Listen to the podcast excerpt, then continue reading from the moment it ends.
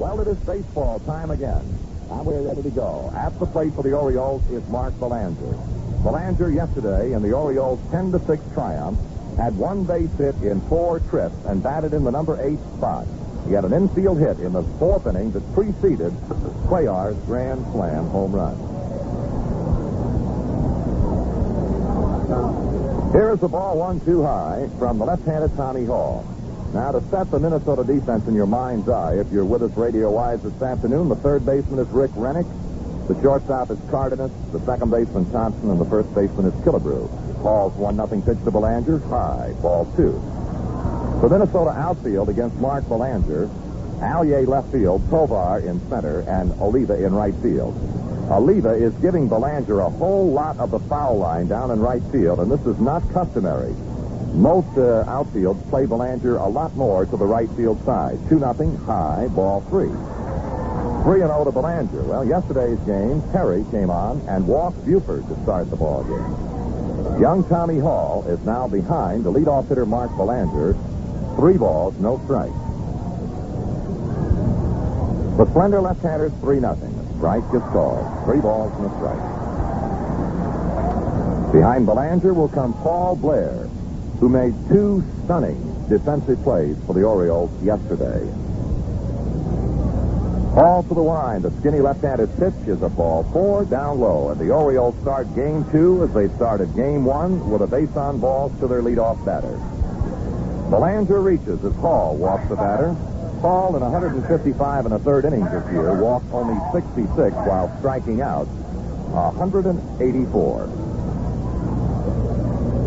Now the batter, Paul Blair. He was collared in five trips at the plate yesterday, but more than made up for that with two spectacular defensive plays in center field. The pitch to Blair. It's low inside, ball one.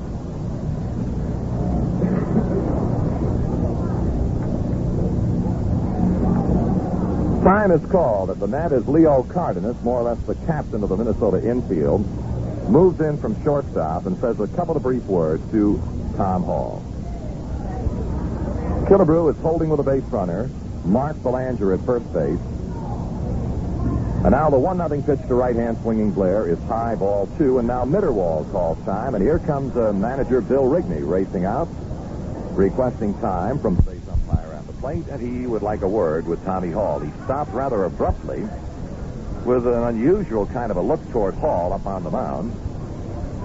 Now, uh, Mr. Rigney, who is a. And now here comes uh, Earl Weaver out to talk to Haller, the plate umpire.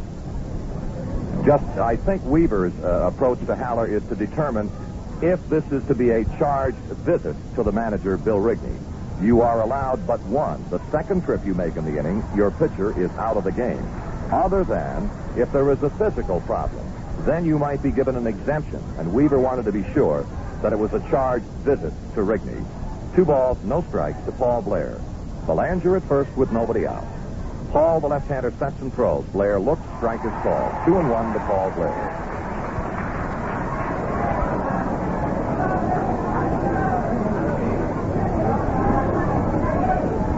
Renick at third, Cardenas short, Thompson second, then Killebrew first. Compose the Minnesota infield as Hall is ready. The 2-1 to Blair.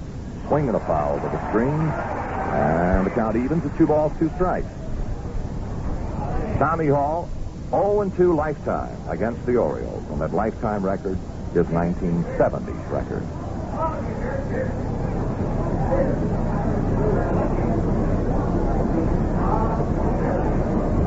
Two balls, two strikes. Hall is ready to go. Looks to first. Throws. Check swing foul behind the plate. Belanger did not get the bat out of the way of a low inside pitch. So the count continues two and two. Billy Hunter does the coaching down the third base side for the Orioles, and George Staller down the first base way. Jim Frey runs the bullpen for the Orioles, and George Bamberger is the Orioles' fine pitching coach in the dugout with manager Weaver. 2-2 to Blair. High, ball three, full count.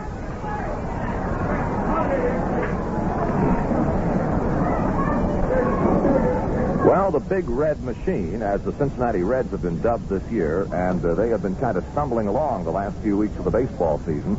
Apparently, as the saying goes, got it going again or put it together. 3-1 Blair, ball four, high and outside, back-to-back walks. Belanger to second base, Blair to first base, A pair of walks issued by the Minnesota starter Tom Hall, and to the plate now comes Frank Robinson. He went one for four yesterday afternoon.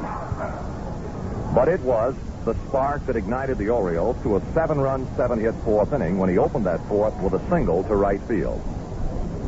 Frank Robinson, who stands just about right on top of the plate, uh, works diligently at hitting to the opposite field because so seldom do pitchers give him anything in over the inner half of the plate. The pitch to Frank Robinson. Swing, and he didn't get it. Strike one.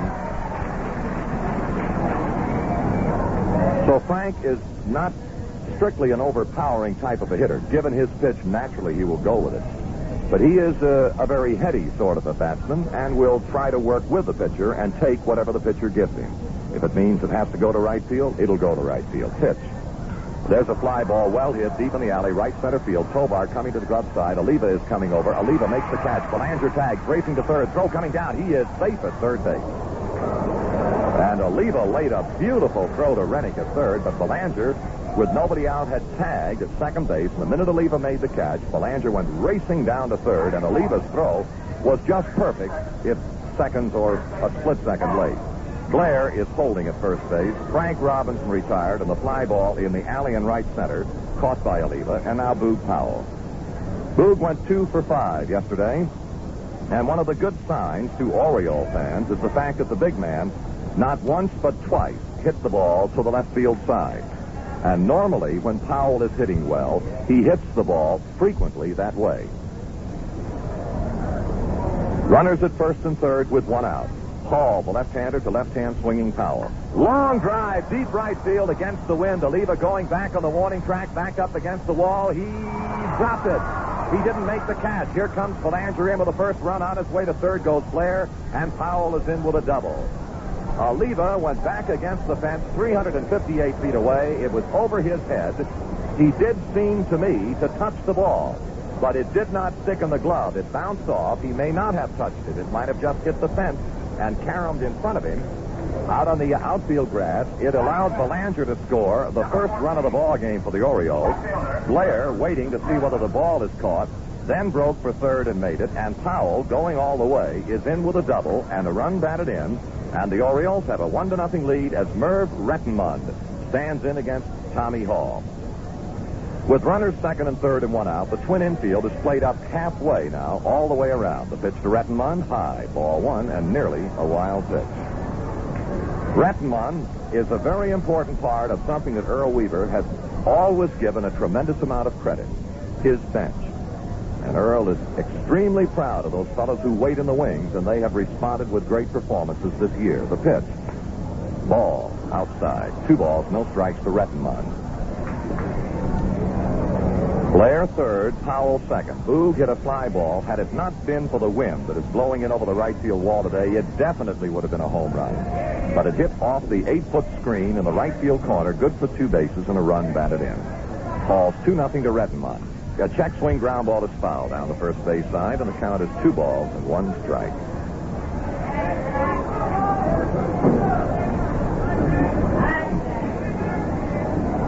One to nothing Baltimore. On a one-out double by Boog Powell, plating Belanger from third base. Blair is now at third. Powell, of course, second. Two balls and a strike to Merv Rettenmund, and Tom Hall throws. Swing and a miss. Hall, who is six feet and about, they say, 144, 45 pounds, very slender, but is rather quick. He's, I think the ball players would say he's sneaky quick. Two and two now. The count to Merv Rettenmund, right-hand hitting Oriole left fielder hit 322 on the year and knocked in 58 runs for Baltimore. And here is Hall's 2-2 pitch to Rettenmund. Inside low and almost another wild pitch, so the count now is three and two.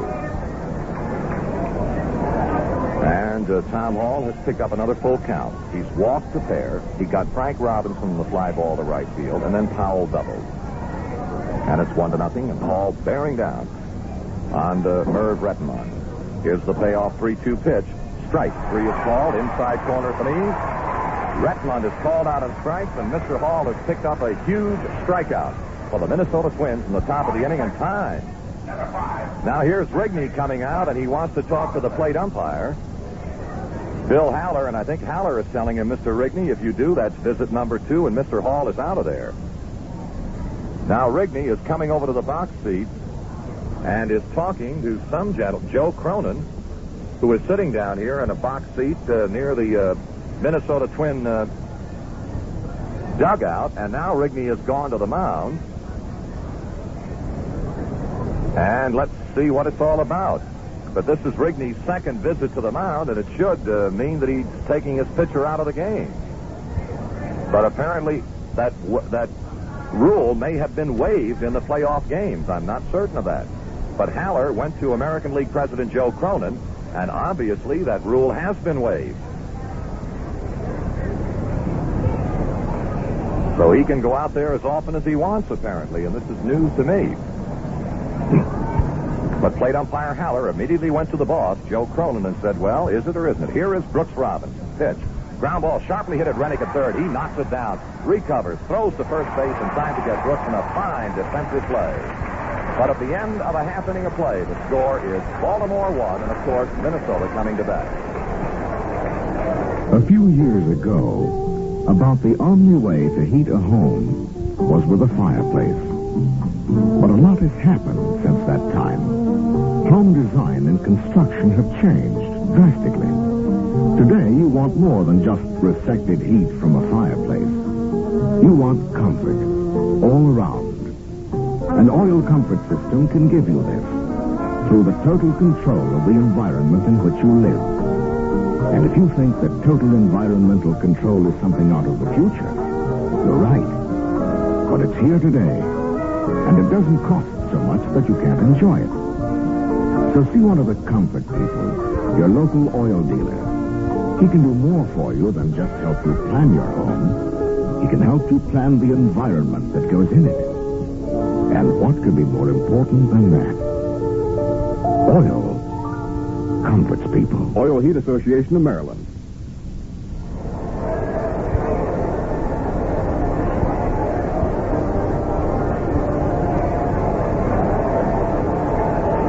Well, on the mound now to face the uh, free swinging and hard hitting Minnesota Twins in the bottom of the first inning is another Baltimore 24 game winner, Dave McNally.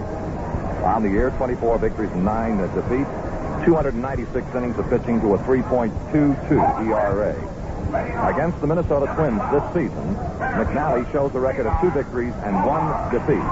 Of three starts against the Twins this year, he was able to complete but one ball game, beating them 11 to 1. Here is Tovar, and a bunt is foul behind the plate. Strike one to Cesar. Little Cesar Tovar, the trigger man of the Minnesota potent offense, went two for five yesterday.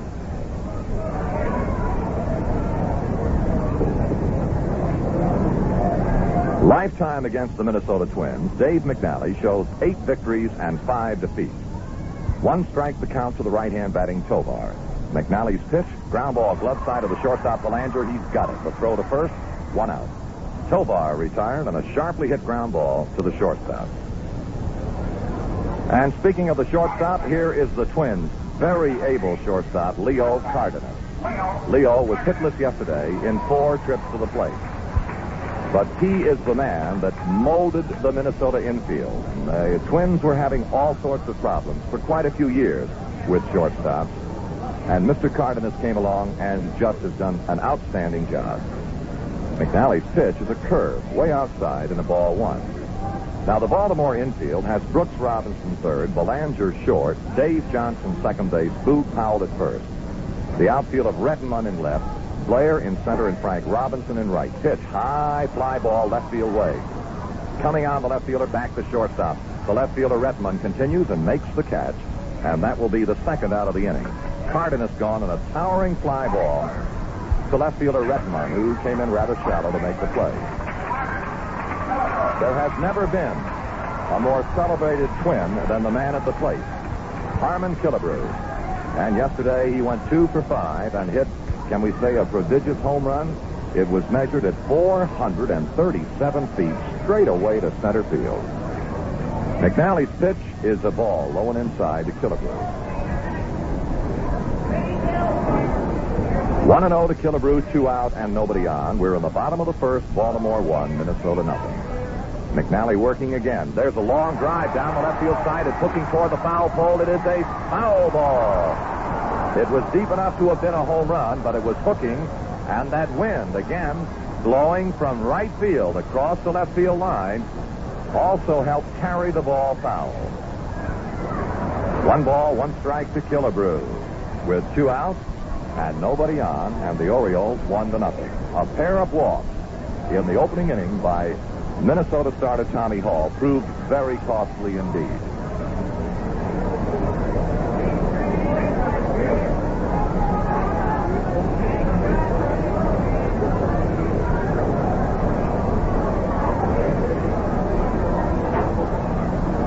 The 1 1, high and outside to Killebrew. Two balls and one strike. Killebrew, more than any other Minnesota Twin, really hammered the Oriole pitchers this year as Minnesota bested the Orioles in a 12-game series, winning seven, dropping five. The 2-1 to Killebrew. It's a foul tip strike. He checked his swing, and the ball ticks the bat foul into the middle of the catcher Etchebarren, and the count is two and two. Plate umpire Haller was very quick and very explicit with his acknowledgement and uh, the information that it was not a check swing, but that it was a foul tip. The ball just nicked the bat. In other words, Harmon, had the ball not touched the bat, would not have been guilty of the swing. Now the 2-2 pitch to Killebrew. McNally ready. The left-hander throws. Curved him. Ground ball foul down the third base side. And the count will continue at 2 and 2. Only in two of 12 games this year were the Oriole pitchers able to shut out Harmon Killebrew.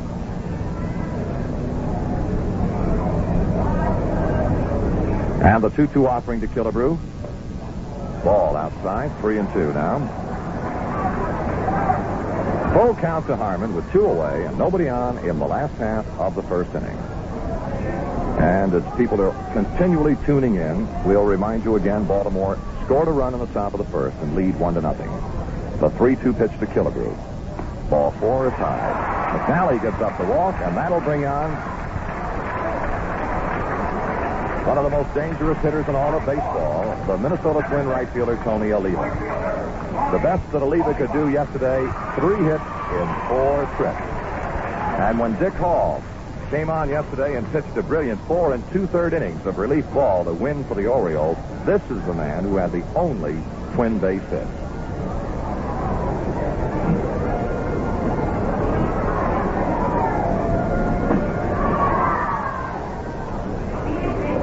Two out in the inning.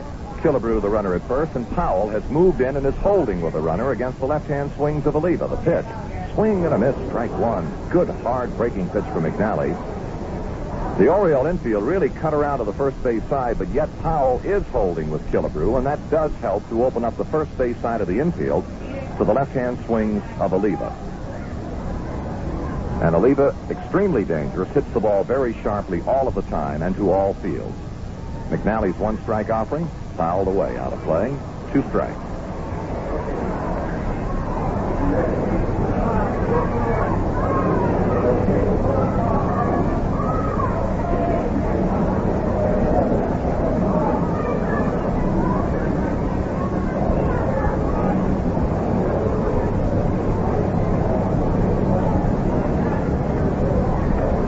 2 the count to Tony Oliva. Killebrew leading first with two down. McNally sets and fires. Fly ball, right field way. Frank Robinson coming up on it. Should make the play without difficulty. Settling under it, Frank. Wait, wait. He's got it. And that's the final out at the end of one inning of play. Baltimore one, Minnesota nothing.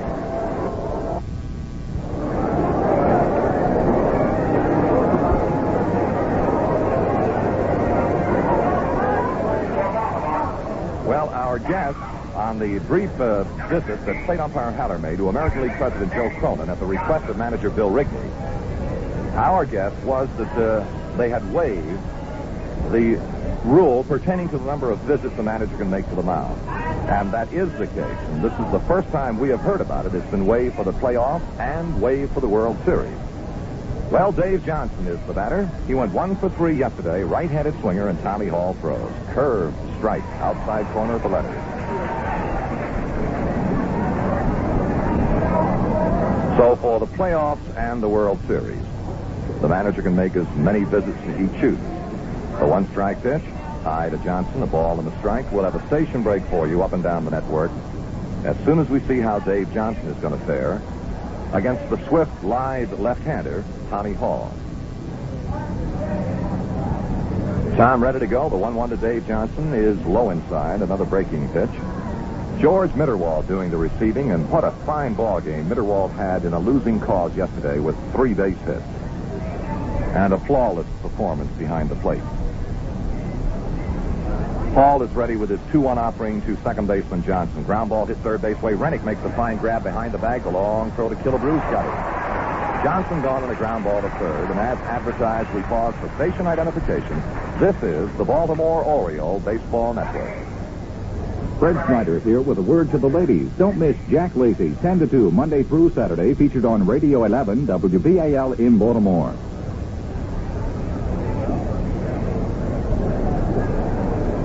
With one out and nobody on, here is uh, Andy Etchebarren making his first appearance of the 1970 Championship Series, right-handed swinger. And a strike is called to.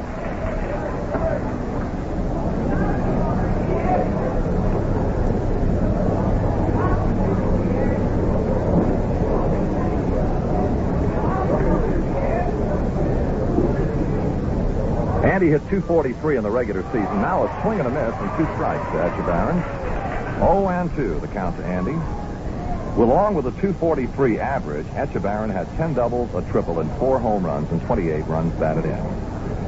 So now Tommy Hall is uh, out ahead of the hitter, 0 and 2, and the left-hander's pitch is a strike three call. He pumps a good fastball right over the plate, knee high in the outer portion, and picks up strikeout number two. They have both been looking or called third strike. And now pitcher Dave McNally. McNally uh, at the plate in the 1970 season hit for an average of 133. And he had a few extra base hits. Six of them were doubles, one a home run, and six runs batted in. He is a right-handed hitter, is McNally, and a strike is called.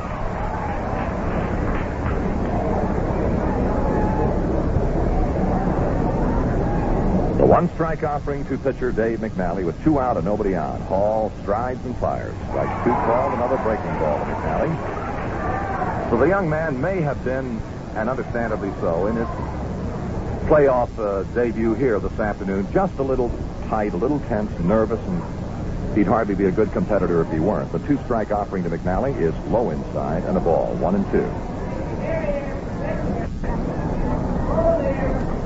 He seems now to be pitching in the manner in which, you know, he is accustomed to, and the manner which we have seen him work over the past year. The one-two to McNally.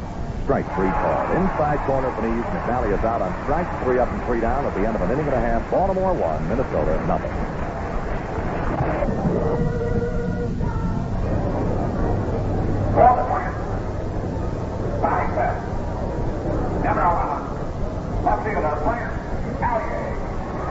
Twins come on against Dave McNally, in the last half of the second inning, it'll be Brant Alyea, George Mitterwald, and Rick Renick in that order.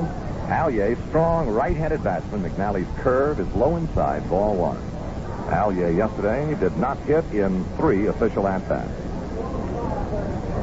The Orioles playing to pull the ball. Left fielder Rettenmund straight away and deep. Swinging a foul behind the plate. The center fielder Blair favoring the alley in deep left center. And Frank Robinson extremely wide, well off the line for the alley and right center field. Infield is pulled a little bit around the third. McNally wants another baseball with a count one and one. It's immediately flipped out by plate umpire Bill Haller.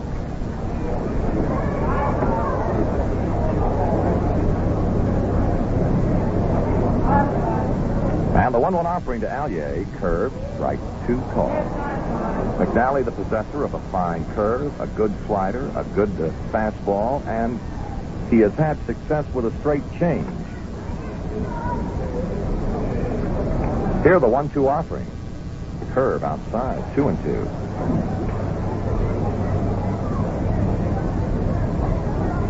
A glorious, bright, comfortable Sunday afternoon in Bloomington, Minnesota. And game two of the 1970 American League Championship Series. Swing and a miss, and Alyea is out. Strikeout number one for Dave McNally. And the batter now will be George Mitterwald, who had three hits in four trips yesterday for the Minnesota Twins. And he looks to be the fellow that uh, would uh, equal and perhaps outdo the fine performances of the Twins' uh, once great catcher Earl Battey. The pitch to Mitterwald is high and outside, ball one. George is a right-handed batsman.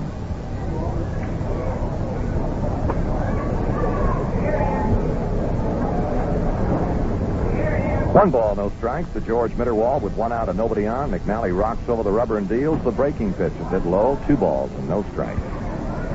2 and 0.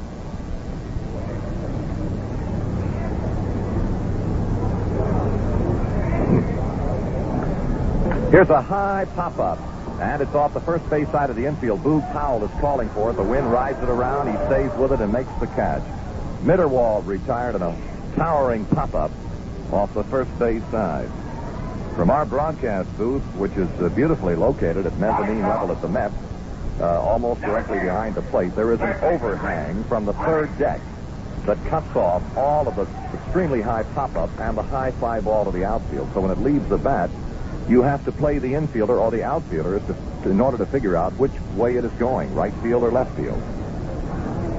With two out and nobody on, here is Rick Renick for the Minnesota Twins in his first appearance. A swing and a foul ball up the screen. Renick for the Twins hit 229 in the season with eight doubles and seven home runs and 25 runs batted in. The one strike offering to this right-handed swinger, fastball, but it was low and inside. One ball and one strike.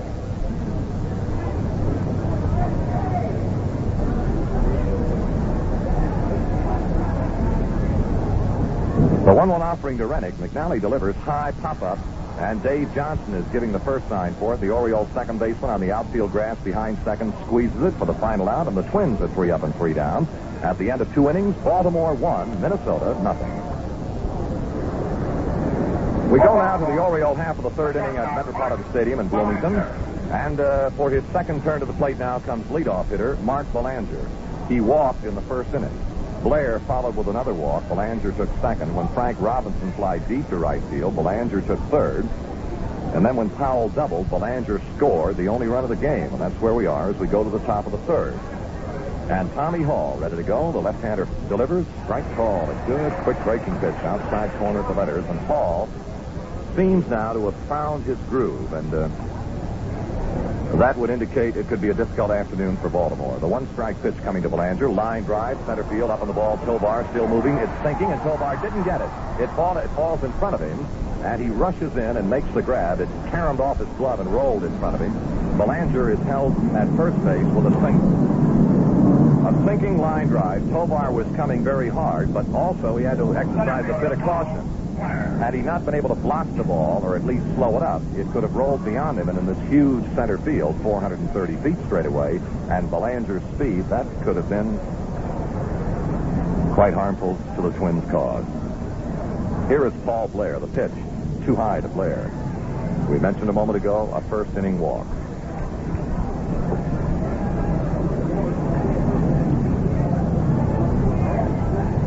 Killebrew is holding with a base runner Belanger at first base, who gets not a great lead against the left-handed Tommy Hall. The set by Hall, the pitch. Breaking pitch in, strike called. One ball, one strike to Paul Blair.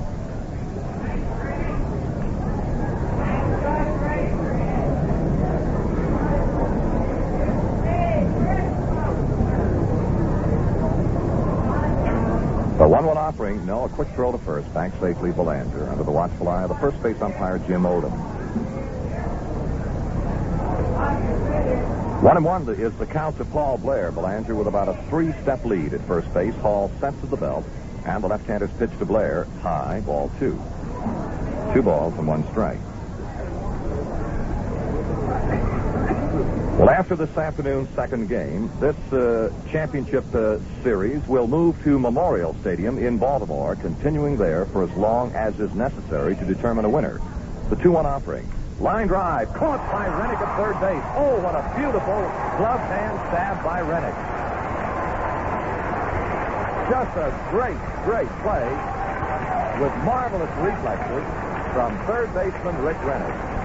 And Oriole fans who have watched the brilliance of Brooks Robinson over the years, having seen this play, it certainly would do credit to a, even a Brooks Robinson. It was a, just an outstanding one-handed grab by third baseman Renning. Now Frank Robinson at the plate with one out and Belanger at first. The pitch to Frank. Fly ball, well hit, deep left field. It's going to go. Home run, Frank Robinson, and the Orioles have two more runs. The leader, Oriole right fielder Frank Robinson, was ready as he always is and unloads with his first home run of the 1970 Championship Series. And the Orioles now take a 3 to nothing lead over the Minnesota Twins. Belanger scores run number two. Frank Robinson scores run number three. His first home run in the playoff series, his 26th home run of 1970. And now here is Boog Powell with one out and nobody on. A Frank Robinson home run has made it three to nothing. Hall throws. Powell takes high, right over his head. Ball one.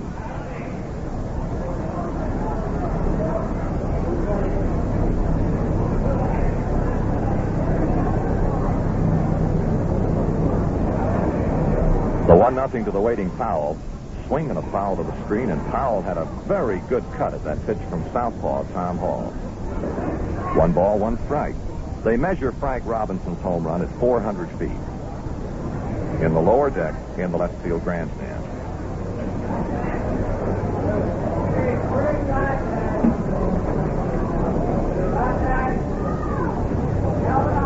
Hall ready once more. Here is his 1-1 offering to Powell. Strike two is called.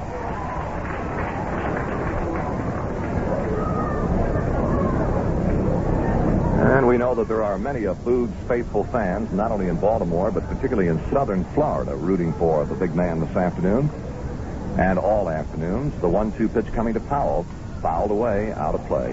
He doubled in the first inning to knock in the Orioles' first run. We're very happy to have another citizen of uh, southern Florida with us, Mr. Jay Spencer of the Miami News, who is here on special assignment, uh, being uh, hired by the Baltimore Orioles uh, to shoot uh, pictures of this playoff series. Now the one-two pitch to Powell, outside and low, ball two. Jay has done a lot of that work for the Orioles in spring training, and now when the Orioles got to the playoff series or the championship series, he was again hired for his outstanding photographic efforts, along with fellows like Vince Greco from Baltimore and Jerry Watcherd from Baltimore, all here covering pictorially the 2-2 to Powell, foul to the screen. We mention their names because in your daily coverage of baseball, both on the air and on television, you hear their names and see them, and the newspaper man's name appears in print. And sometimes the unsung hero is, is the photographer who does such outstanding work year long, and we felt that they should be mentioned. Two balls and two strikes. The count to the batter Powell.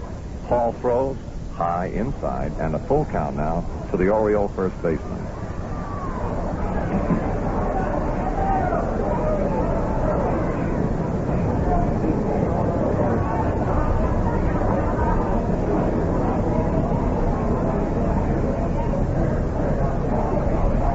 Three-two to Powell. He struck him out. A swing and a miss on a breaking pitch, and Powell is strikeout number four for the young Minnesota left-hander Tom Hall.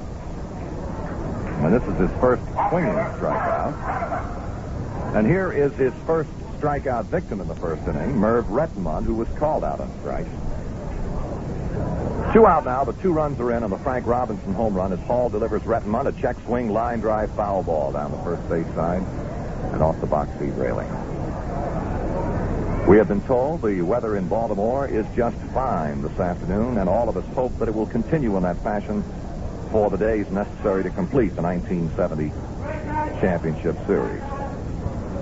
One strike pitch coming down to Rettenmund. High ball, one. One ball, one strike. The games in Baltimore will start at 1 o'clock in Memorial Stadium. 1 o'clock Eastern Time. A ball and a strike is the count to Merv Rettenmund as Hall brings the arm down with a pitch that is again high and is now two and one.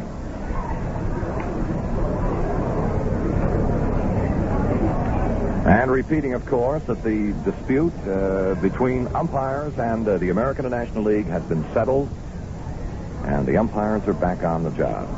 The 2-1 offering coming to Merv Rettenmund. Hall steps and throws over everything but the screen behind the plate. A ball three. Mitterwald went up for it, couldn't get it. Now time is called, and it could be that the pitch that was thrown, and here comes Mr. Rigney again. He's got his bullpen going. a couple of right-handers. See if we can pick them up for you.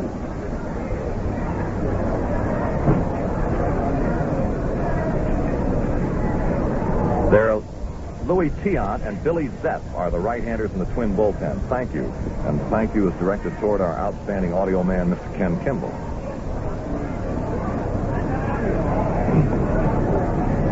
Rigney is on the scene again and uh, now is uh, trotting back to the dugout.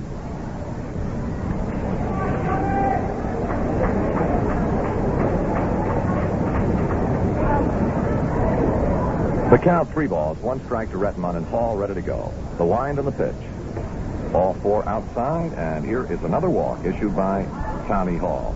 Three in the ball game for Hall. The batter will be Brooks Robinson, who had a beautiful afternoon yesterday, three for three. And in his first trip to the plate this afternoon, hit a shot to the third baseman Renick, who made a very fine play to retiring. Not the kind of a play, however, you'd compare with the the Renick grab of the Blair line drive. Pitch to Brooks, high pop up. It's behind the plate. Coming toward the screen is Mitterwald, and I don't know whether he'll make a play or not. We'll have to watch for the out, uh, the umpire, and the sign is safe, and therefore he could not get to the ball. He was out of our line of sight by the time he got to the box seat railing. One strike to Brooks.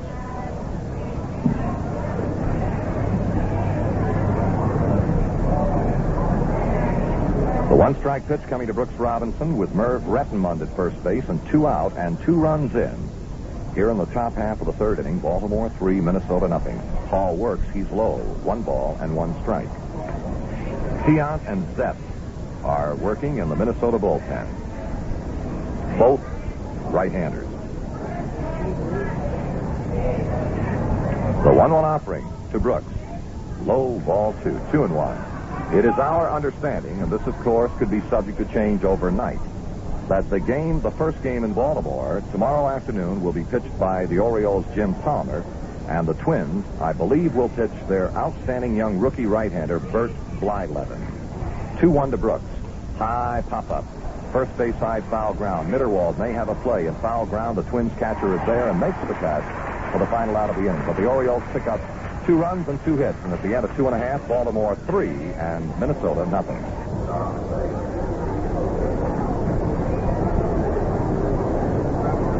For the number five, second baseman Danny Thompson. Well, the Minnesota Twins come out against Dave McNally in the last half of the third inning with their second baseman Danny Thompson, pitcher Tom Hall, and top of the order Cesar Tovar. Thompson had one hit in three trips yesterday. McNally's first offering to this right-handed batter is bunted down the third base side foul. Strike one. Thompson had the great misfortune yesterday of being the middleman of a double play and throwing the ball away at first base and gave the Orioles their first two runs. He came back with a double in the alley in right center field and played flawlessly thereafter, contributing some outstanding defensive plays.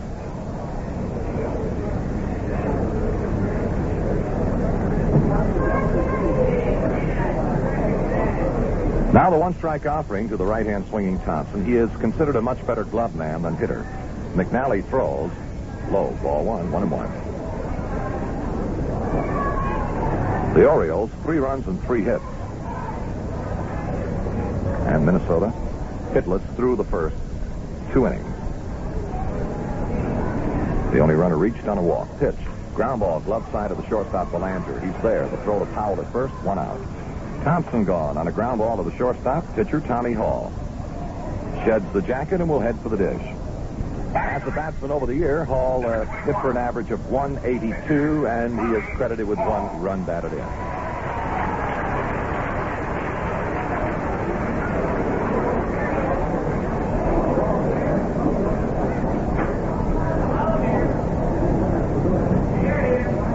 Swing and a miss. Strike one as McNally blew the fastball by Tommy Hall.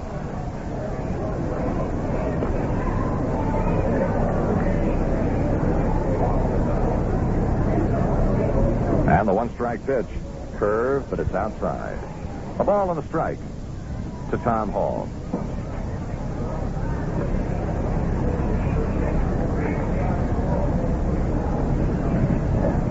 Here's the 1 1. Strike two is called. Hall took the stride and cocked the bat and then decided, well, I'm going to let it go by, and it was a strike. Well, there are some fine seats available for the playoff series against the Twins in Baltimore.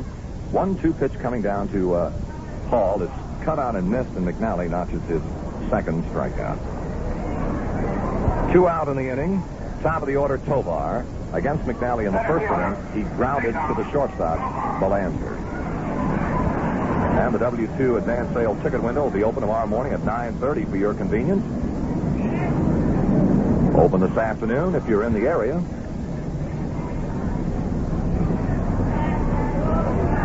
Here is Cesar Tovar, one of the tougher outs in baseball. McNally's pitch to Cesar, high, ball one.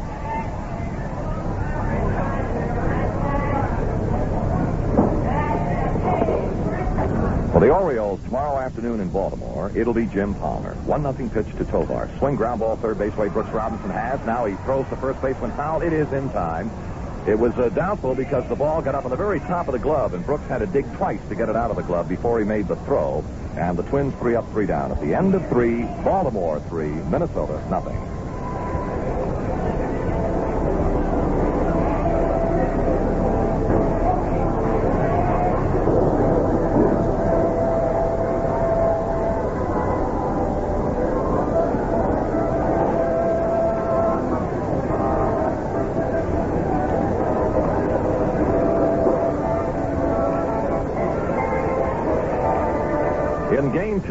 1970 American League Championship Series, uh, we head to the top of the fourth inning uh, with the Orioles facing the Twins' Tom Hall.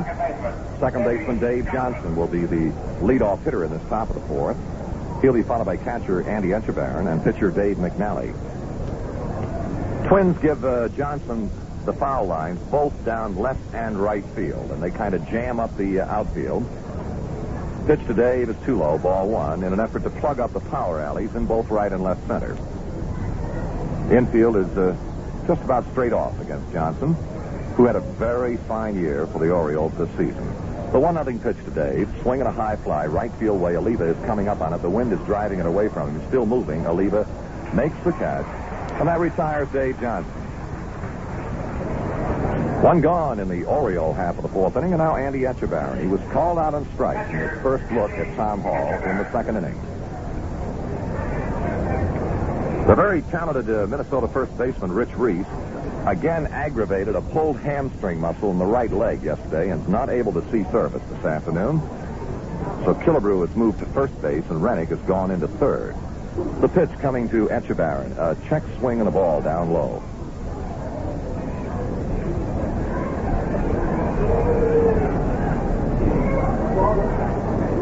Well, a ago, when the Orioles and the Twins met in a light series, and they opened in Baltimore, one nothing pitch to Etchebarren, ground ball, high hopper overhead of the pitcher, charging Cardenas. He's got it. The throw to first is wild, and it's into the box seats behind first base. Cardenas came charging for the slow but high hopping ground ball over the pitcher's head. He got to it, the gloved hand on the right side of the body. Then had to make a cross the body snap throw to first and threw it right by Killebrew into the box seat. It is ruled an infield base hit for Etchebarren. And then he will take second base on a throwing error charged to Leo Cardenas. And Dave McNally will step in. I was about to say that a year ago when these teams met, the first two games of the playoffs were just as great as baseball games ever get to be. Such was not the case in yesterday afternoon's victory that the Orioles enjoyed 10 to 6 over Minnesota. Pitch. Foul ball coming out of play behind the plate. Strike one. Now, some good-looking young man, uh, I think with his dad, uh, in the front row of the boxes in the mezzanine level here, just stood up and made a fine one-handed grab of that foul ball. One strike, the count to Dave McNally. Hall ready to work. Here's his pitch. Swing and a miss. Two strikes to McNally. Both of the games in Baltimore last year were extra inning affairs, and they were just as tight and as tense and as taut as baseball gets. And the Orioles were fortunate enough to win both of them, and then won a laugher for the third game and made it a sweep here in Minnesota. The two-strike offering to McNally. Line drive, base hit, left field. Coming hard is Etchebarren toward third. They give him the green light. Etchebarren around third, coming home. Throw coming on is going to be cut off, and the Orioles have a four to nothing lead as Dave McNally, the pitcher, has singled to left field and scored Etchebarren. And on that base hit, we will step out for a station break. This is the Baltimore Oriole Baseball Network. Harley here, suggesting you start your day the way thousands do. Here, William Shriver, critic at large, 8.15 mornings on Radio 11, WBAL, Baltimore. Pitcher Dave McNally has just singled to left field to plate the Orioles' fourth run, and it's Baltimore four and Minnesota nothing. And the Twin bullpen is active once again, and we will. It looks like it's Billy Zepp out there now, and uh, he is all alone. Belanger, the batter, with one out, and McNally at first. Hall delivers a strike over the outside portion of the letters. It is Billy Zepp in the Minnesota Twin bullpen. Right back, this pitch, swing, and he didn't get it. Two strikes to Mark Belanger, who walked in the first inning and had hit a sinking line drive that fell in front of Tovar in center field for a base hit. And both times that Belanger has reached this afternoon, he has scored. The two-strike pitch to Mark as Hall is in the driver's seat now. The kick and the pitch. Line drive, alley, right center field. Tovar will not get to it. It bounces almost over his head. McNally is on his way to third, and Belanger is held to a single. Boy, only Tovar's great speed kept that ball from going right through to the wall in right center field. And even at that, it, took a not get to it. It bounces almost over his head. McNally is on his way to third, and Belanger is held to a single. Boy, only Tovar's great speed kept that ball from going right through to the wall in right center field. And even at that, it took a bad hop and almost went right over Tovar's head. But he made a good leaping grab to cut it off. McNally stops at third base as Belanger has his second hit of the ball game. And manager Bill Rigney is making his fourth appearance.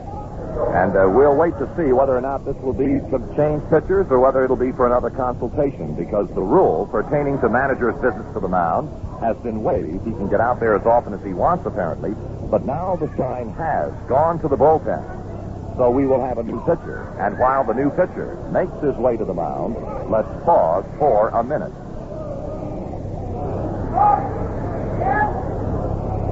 You know, Unitas has already gained 325 yards today. He needs only 11 more to break the old record of 335 set way back in 1937 by Seth This is Johnny Unitas.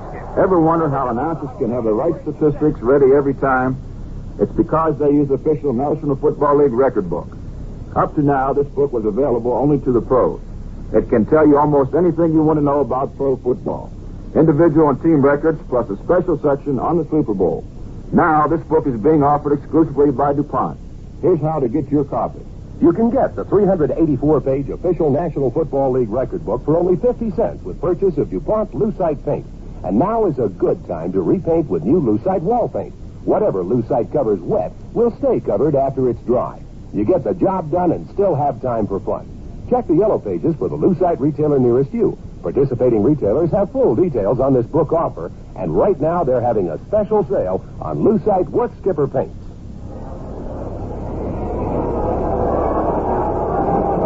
Well, for the second straight day, the Orioles uh, have driven the starting pitcher from the mound. So Tom Hall, in his start this afternoon against Baltimore, has worked a stint of three and one-third innings.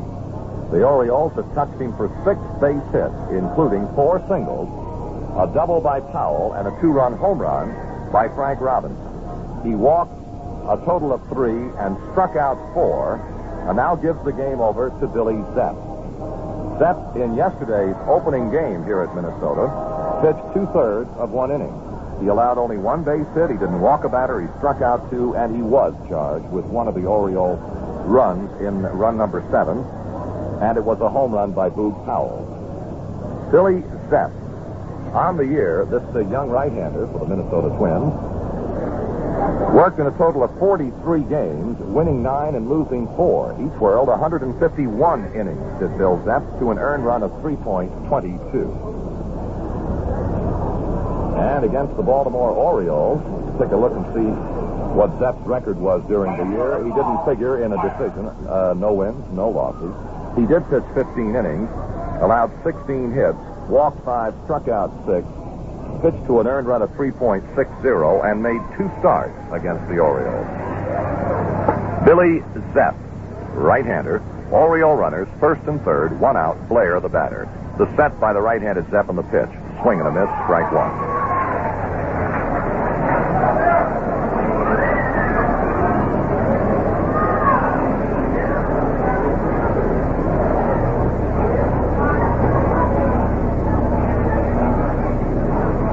And the one strike pitch to the waiting Blair.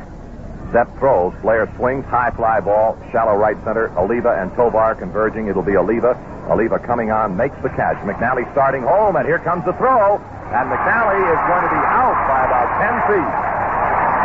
Well, the Orioles, with a 4 to nothing lead, could afford that gamble. And Make Oliva comes on with a perfect throw to the plate. Oliva was equal to the challenge.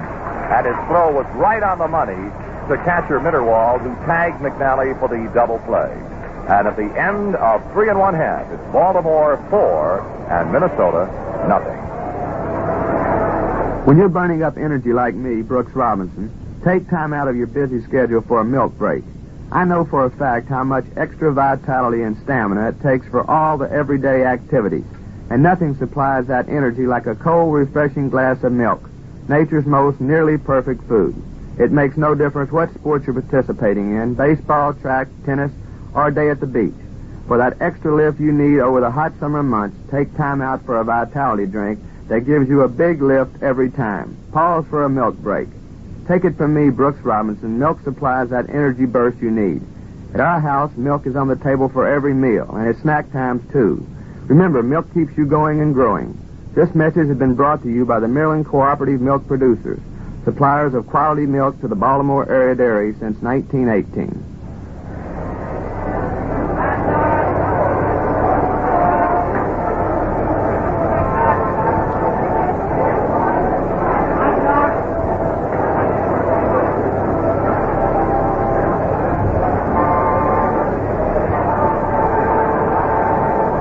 Baltimore four, the Minnesota Twins nothing, and this game now moves to the last half of the fourth inning. And it'll be Leo Cardenas, Harmon Killebrew, Tony Oliva in that order. And again, a very brief uh, word about uh, the gamble that the Orioles took. With a four to nothing lead, Oliva caught the fly ball off the bat of Blair, not very deep in the alley in right center field. And it was a, a calculated risk. Uh, with a four nothing lead, you can take that kind of a risk. And uh, it was just a challenge to Oliva that you've got to make the perfect throw in order to get the double play. And Oliva did exactly that, made a perfect throw to Mitterwald. And uh, McNally was, to say the least, a dead duck.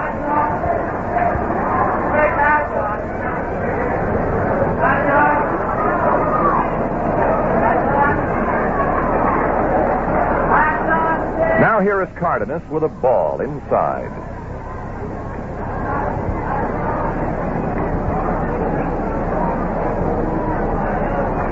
Cardenas in the first inning against Dave McNally Sky to left fielder Merv Rettenmund. Right back, a ball two is high to Cardenas. Two balls and no strikes. If you are not familiar with this ballpark at uh, Bloomington, Minnesota, it is uh, quite honestly a hitter's ballpark. The 2 nothing pitch to Cardenas. A crouching Cardenas takes the ball three up high, and he was very, very low, but McNally's pitch was up. Three balls and no strikes now to Leo Cardenas and McNally. Way behind the Minnesota shortstop and right-handed swinger. 3 nothing pitch. Strike over the outside corner of the letters. Three and one to Cardenas with a quick look now to his third base coach Crosetti to figure whether he's hitting or taking on the 3 1. McNally ready to work. Here comes the 3 1 pitch. Ball four is inside. Cardenas on with a walk. McNally's second walk of the ball game.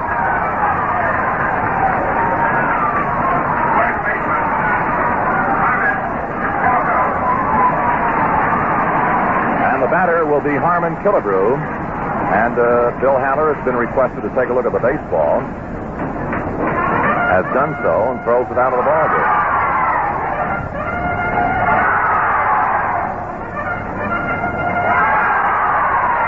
And from the Mets, you hear the enthusiastic charge of the Minnesota Twin fans.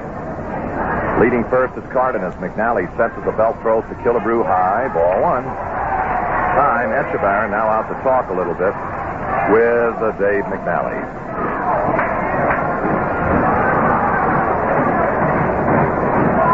A repeat for some who may have missed the fact that the uh, Pittsburgh Pirates and the Cincinnati Reds played game two at Three Rivers Stadium this afternoon. The Cincinnati Reds made it two victories in a row with a three to one triumph this afternoon. The one nothing pitch coming to Killebrew. Right, outside corner of the letter. One ball, one strike.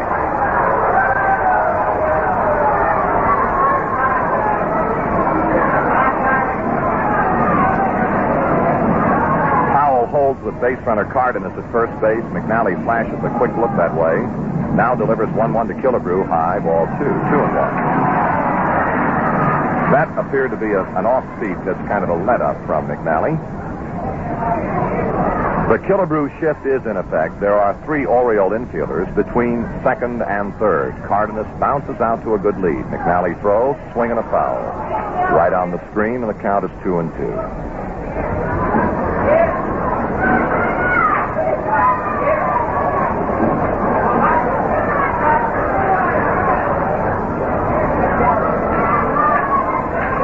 McNally with a 2-2 pitch to Harmon Killebrew. The look to first, the pitch to the plate.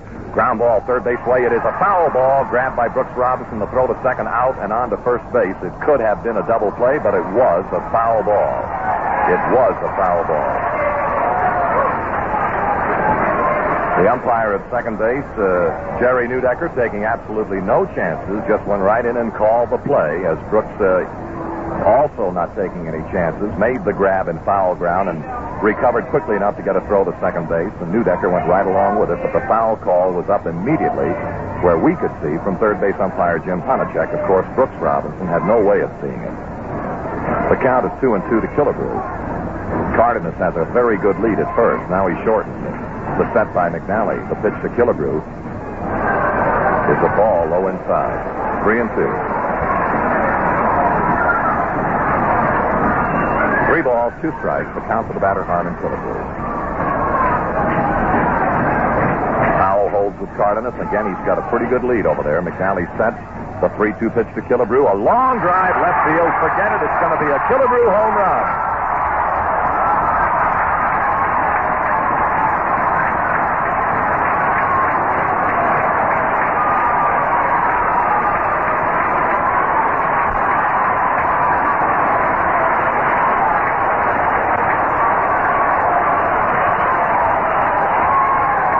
just like that, as they have done so often over the 70 campaigns, a walk to Cardenas, and boom, a swing of the bat from Killebrew, and two runs are in.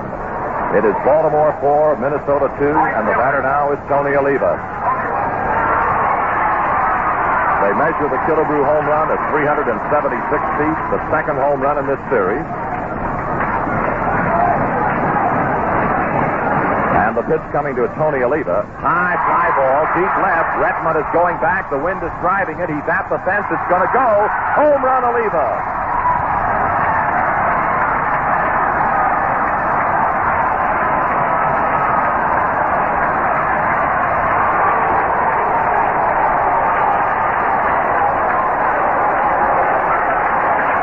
Well, this is the twin style of play. And this is what they do as well as any team in baseball. There have been some very trite expressions uh, to describe it. Uh, the Twins uh, seldom, if ever, play inside baseball. They play outside baseball. By that, the home run ball. A two-run clout by Killebrew. A solo clout by Oliva. And just like that, the Twins are smack dab in the middle of the game, trailing by one run. Baltimore four, Minnesota three. Nobody out, and the batter will be Brant Alyea. Pitching coach Bamberger has visited the mound. And uh, McNally has yet to get a man here on the bottom of the fourth. A ball is too high to Alyea. And this crowd at the Met, which appears to be a little better than yesterday's crowd of 26,847, loving every moment of it. One nothing. Strike outside corner of the letter to Alyea. Marcelino Lopez and Dave Leonhard are throwing in the Oriole bullpen. Looks like it might be Louis Tiant in the twin bullpen. The 1 1 to Alyea. High pop up. Dave Johnson, second baseman, calling for it. And on the skin of the infield, he makes the grab, and that is the first out of the inning. Alyea gone on a pop up to the second baseman, Johnson.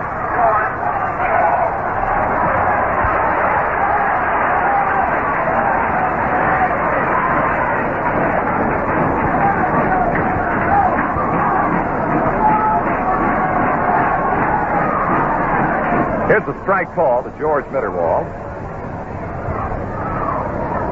Mitterwald in the second inning popped to the first baseman, Boog Powell. Right back, the one strike pitch, swing and a miss, two strikes to Mitterwald.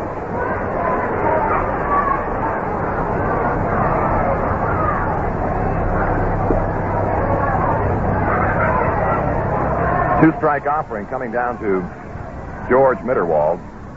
Inside of the ball, one and two. The right hander in the twin bullpen turns out now to be Stan Williams. One ball, two strikes, the pitch. High, ball two. And as we mentioned, it's Leonhard, the right hander, Lopez, the southpaw, in the Orioles bullpen. Well, the Orioles have squandered a four to nothing lead. The 2-2 pitch. Swing and a miss. He struck him out. Mitterwald is strikeout number three for Dave McNally, the second out of the inning. And Rick Renick is the do batter. Renick went out on a pop-up to second baseman Johnson in the second inning.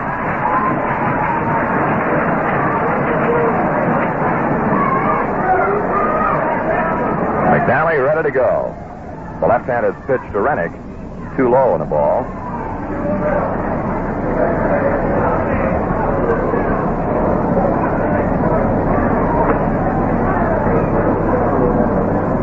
And the 1 0 pitch coming down to Renick. McNally delivers, curve outside, two balls, no strike.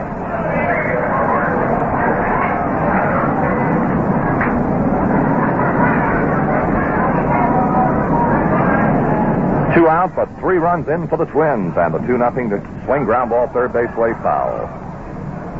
Two and one now to Renick.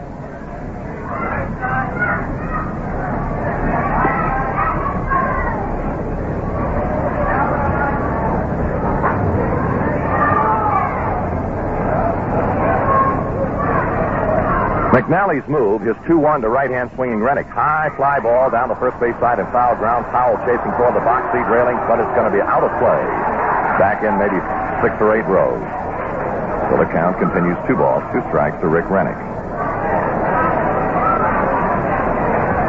Harmon Killebrew ignited the twin rally with his second home run of the 70 championship series, and all told, his 43rd of the 70 season. And the 2 2 pitch coming to Renick. Curve, high and away, ball three. Full count to Renick.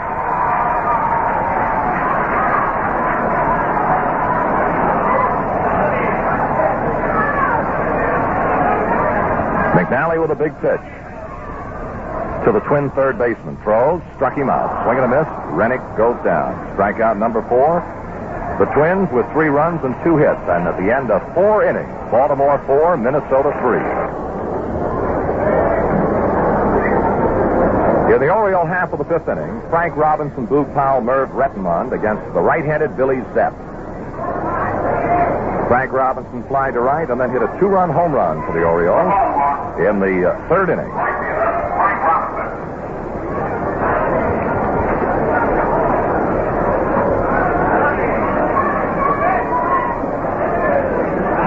Zepp, the twin reliever, in relief of starter Tommy Hall, stares to Mitterwald for the sign and his first offering to Frank Robinson. Breaking pitch outside, ball one.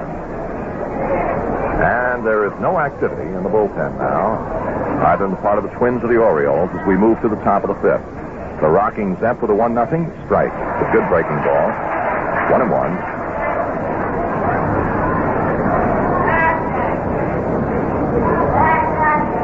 And the one one offering to Frank. High pop up. It's foul. It may be out of play. Coming back to give it a look at Mitterwald. It is out of play. One and two.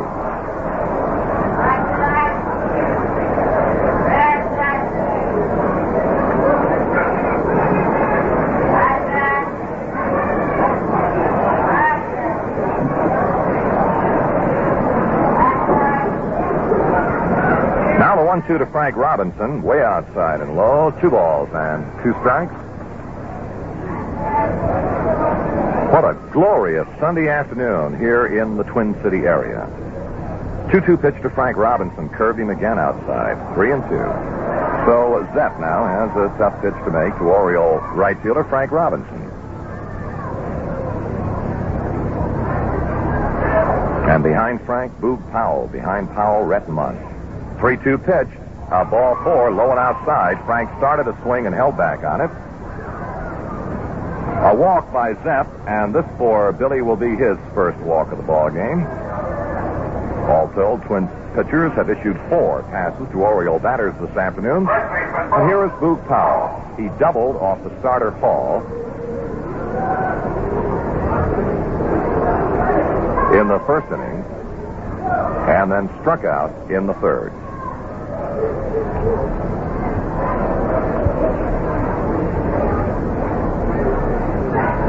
Frank Robinson with a pretty good lead. Killebrew is not holding with the runner. He's playing a step behind the bag at first base. The pitch to Powell, a change-up breaking ball, low inside, ball one. Killebrew just uh, bird dogging uh, Frank just a little bit, about a step or two behind the bag. Frank, uh, the all-around player, outstanding base runner. Now the one nothing pitch coming to Boog Powell. Zepp kicks and fires. Ground ball hit off the third base side in the hole. Base hit to left field. Frank Robinson is down to second base. Almost fell down, and he'll hold at second base. Frank Robinson, uh, with the play in front of him, was using his judgment, and uh, one of the things that he would do to left fielder uh, Brant Alyea would be to just suddenly seem to open up in a spurt as if he were going to try to go to third, and the hope is that Alyea would get anxious about it and maybe misplay the ball. But Alyea calmly played it uh, perfectly, and Frank holds at second base. Powell is on at first base with his second hit of the afternoon and his fourth base hit of the series. And the batter will be Merv Rettenmund. Rettenmund looked at a third strike and walked in two previous turns. Zepp, the right-hander, throws. Rettenmund squares to bunt, takes the ball outside. Nobody out. Oriole runners Frank Robinson second, Boog Powell first. The bunt in order on the first pitch as Rettenmund gave every indication of the bunt. See if it is still in order on pitch number two. Now right-handers are throwing again in the Minnesota Twin bullpen. The set by Zepp and the one nothing pitch coming to Merv Rettenmund. Strike is called. No indication of the bunt.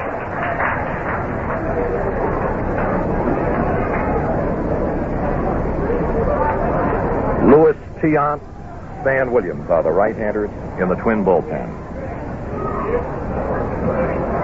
One ball, one strike to Rettenmund. And the pitch, outside and low, ball two.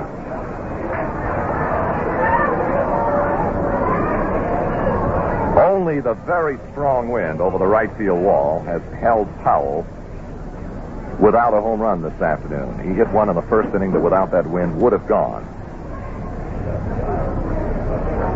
Now the 2-1 pitch to the waiting Merv Rettenmund. Billy Zepp, the right-hander, throws. Swing and a foul tip into the mid of, of uh, and the count now is two balls, two strikes. We're on the top of the fifth inning, and yesterday was a nervous, kind of a scary affair if you were an Oriole fan. And this afternoon is no exception. It is again a one-run ball game. Baltimore four, Minnesota three. Nobody out, top of the fifth. Frank second, Boog Powell first. And now the 2-2 to Merv Rettenmund. That throws curved him outside, full count, three and two.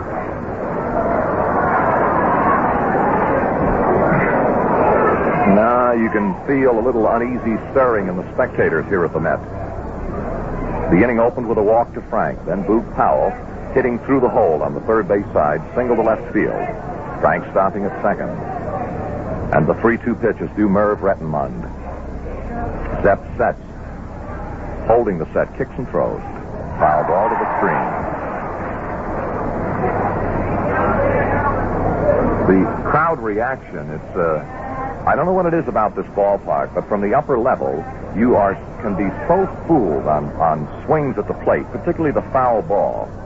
It looks as though it's hit right out, you know, in the infield sometimes, when in truth it is a foul ball to the screen. 3 2, the count. Cardenas uh, bothering Frank Robinson at second base. The stretch, the set. And the 3 2 to Rettenmund. Ball four. Bases are loaded. Frank Robinson to third. Boog Powell to second. Rettenmund to first. Brooks Robinson to the plate. Bill Rigney to the mound. My uh, recollection, this will be number five in the tour department for Bill Rigney. The bases are loaded with nobody out, and Rigney, Rigney very slowly now, strolling to the mound, and he has not, to the best of my knowledge, given any sign to the bullpen yet. If in truth he intends to. Now, talking to Mitterwald, talking now, here goes the sign to the bullpen. And he wants the right-hander, either Tiant or Stan Williams. So Zepp is leaving the ball game. And from the bullpen will come pitcher number three. So Billy Zepp has pitched two thirds of one inning, plus three men in the fifth inning. He has allowed but one Oriole base hit, has walked two batters, has not recorded a strikeout, and is not charged with a run, but the men on base are his responsibility. Zepp to the sideline, and from out of the Minnesota Twin bullpen will come Stan Williams, I believe.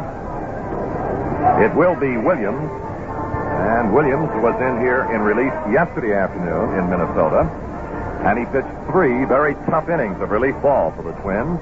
Allowed the Orioles only two base hits. He walked a batter. He struck out a batter. He was not charged with a run. And here he is for the second day in a row. Williams is the kind of a reliever, however, that can work day after day. He is big and strong and very willing, is Stan Williams. His dimensions, 6'5", 227 pounds. Years ago, and it's been a few years ago, people in this area would remember that he was the strikeout king of the American Association with the old St. Paul Saints. Uh, Williams came into the American League when the Dodgers traded him to the New York Yankees for first baseman Bill Skowron in 1962. Subsequently, he was sold by the Yankees to the Indians in 1965, and arm trouble laid him low for a couple of years uh, when he worked in the Pacific Coast League. But the wing came around in 67, and we mentioned this story yesterday that he, uh, with arm miseries, was just uh, had made up his mind that, uh, well, I cannot be an effective pitcher with this uh, problem in my arm, and I'm either going to have to make up my mind that I'll be a pitcher or I will seek other employment. And uh, though his arm was hurting, and he could not pitch effectively, when warming up before a game one night in the Pacific Coast League, he decided, well, we're going to find out right now. And I would think it would take a lot of courage for an athlete to do this. He just deliberately cranked up and let it go as hard as he could throw it. You know, the heck with the pain. And as he did so, he heard something pop in his shoulder. And after that, his arm miseries disappeared. And he then again became the effective pitcher that he was before. And here he is now, in relief with the bases loaded and nobody out. Williams, in his heyday with the Dodgers, was the kind of a pitcher you would expect a six foot five, 230 pound right hander to be. Big, hard throwing, blow the ball right by you. Today, he carefully spots the fastball and depends more on off speed and breaking pitches and being very careful with the fastball. He still can throw it by you on occasion. The batter, Brooks Robinson, the bases are loaded. Williams' first pitch to Brooks outside in the ball. Again, it was a breaking pitch. We owe you a station break. We'll try to get it at the, well, the earliest opportunity and the most convenient. But a bases loaded, none out situation is not the time to, to go elsewhere. Now the one nothing pitch to Brooks. Robinson this afternoon is grounded to third and fouled out to the catcher. He is 0 for 2. Yesterday went 3 for 3. The wind by Williams, the 1 nothing pitch. Sidearm pitch is hit high in the air. It's right around the plate, apparently, and everybody is coming in for it. Mitterwald stays with it and makes the catch in foul territory right behind the plate. So Brooks Robinson fouls out to the catcher Mitterwald, and we will now pause for station identification. This is the Baltimore Oriole Baseball Network. This is Ken Jackson. Jesse Webster's urban reports are timely, informative, sometimes provocative. Evenings on WBAL in Baltimore.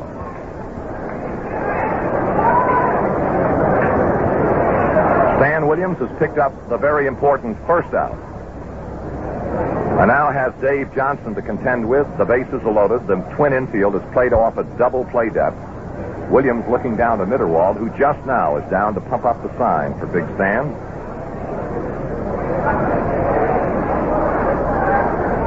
Here's the line by the right-hander. The pitch to Dave Johnson. Swinging a fly ball out into right field, not very deep. Coming in is Oliva. Oliva still coming almost to the infield. Oliva's there, makes the catch. Frank Robinson false start. The throw coming home, holds him at third base. Oliva's throw, uh, the Orioles had no chance of getting Frank in. The fly ball to right field, up against the wind, blowing it back toward the infield. The lever caught it hardly, oh, 10 yards off the skin of the infield. Frank bluffed to start, but held with a score four to three, the situation is quite another thing than it was when it was four to nothing, and they could gamble on a play with McNally trying to come in. So Johnson, with the bases, lo- uh, Williams rather, with the bases loaded, has retired Brooks Robinson on a foul pop, Dave Johnson on a little bit of a lazy fly to shallow right, and now has Etchebarren at the plate with two away. Etchebarren has looked at a third strike and reached on an infield single, took second on a throwing error, and scored the Orioles' fourth run on a Dave McNally single. Baltimore four, Minnesota three. Top of the fifth, two out, bases loaded. Williams works to Etchebarren. Strike inside corner of the hand. And Etchebarren had a word to say to Haller. Yesterday, in the nine innings the Orioles and the Twins played, with a makeshift crew of umpires, not one word of discontent was expressed by either club. Now the one strike pitch.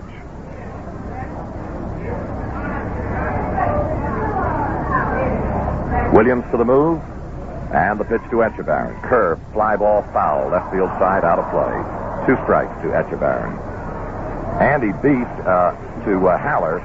He felt that he did not commit himself in the swing, and Haller acknowledged that fact immediately. He said, "You're right, but it ticked the bat foul." And that is the end of the argument. Two strikes.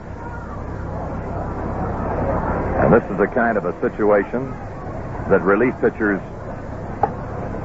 kind of enjoy the extreme, the, the best challenge, the biggest challenge.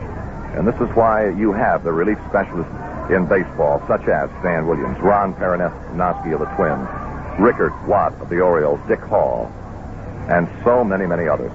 Two strike pitch to Etchebarren. Williams throws, sidearm fastball. He struck him out. Swing and a miss. Etchebarren goes down, and what a great relief stint from twin right-hander Stan Williams, and a standing ovation for him. At the end of four and one half, Baltimore four, Minnesota three.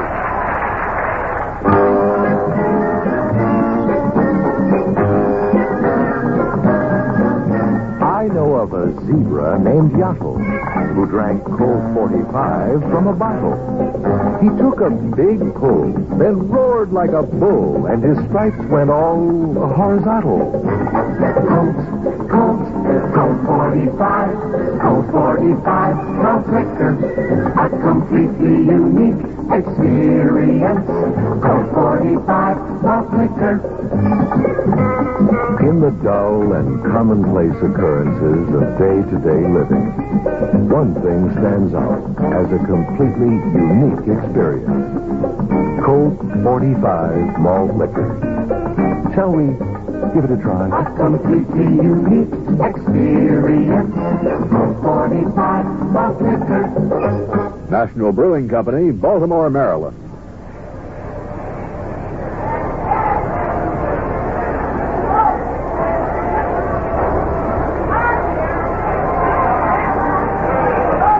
Well, good afternoon, everyone. This is John Gordon.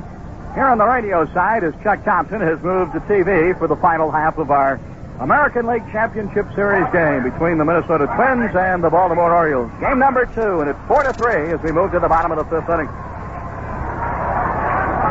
A great relief pitching job by Stan Williams. Snuffs an Oriole rally in the fifth inning as he comes in with the bases loaded and nobody out and retires Brooks Robinson, Dave Johnson, and Andy Etchebarren without a runner advancing. Now McNally, the leadoff hitter. Danny Thompson inside for a ball, and it's one ball and no strikes. So the Birds, what they thought was an excellent chance to move ahead and increase the 4-3 lead, now find themselves still with just a one-run margin over the Twins in the bottom of the fifth inning. The pitch to Thompson. A ground ball to third, one hop to Brooks. Across to Boog to retire the leadoff batter. Thompson is out. And here is Stan Williams now. And I'm sure he'll get a fine round of applause from the Minnesota Twins audience here after that great relief job.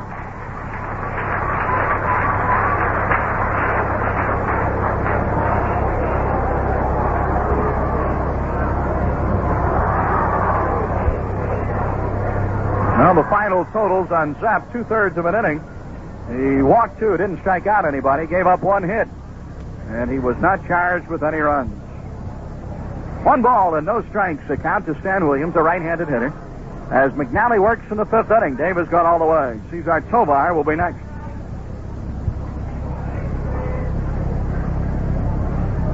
Here's the 1-0 to Williams, low for a ball, two balls, no strikes. The Birds with the early lead, 1 nothing, 3 nothing, and 4 nothing. With the Twins coming up with a pair of home runs in the bottom of the fourth inning to come within a run. It's now 4 to 3. After this game today, we move on to Baltimore. Here's a strike called, and it is two balls and one strike.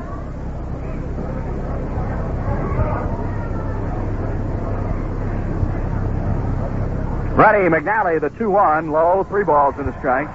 Tovar to bat next. McNally did not give up a hit until the fourth inning.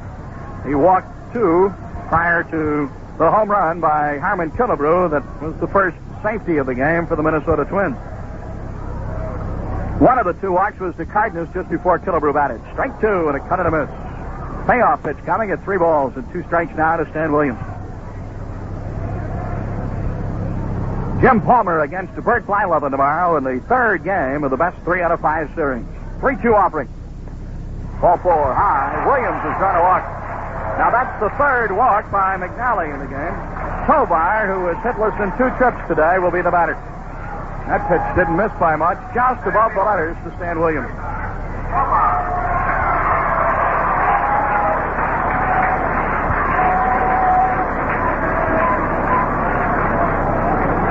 Twins trying to get back into the series. They do not want to go to Baltimore, of course, down two games to none. They are trailing at the moment four to three here in this game after losing yesterday's opener, ten to six to Dick Hall and the Orioles. The stretch and a pitch. Outside, one ball, no strikes.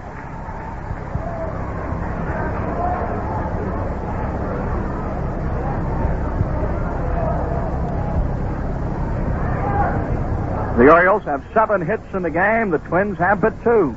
And the pitch. 2 0. And McNally having problems now trying to uh, find the strike zone is, is behind Tovar at two balls and no strikes.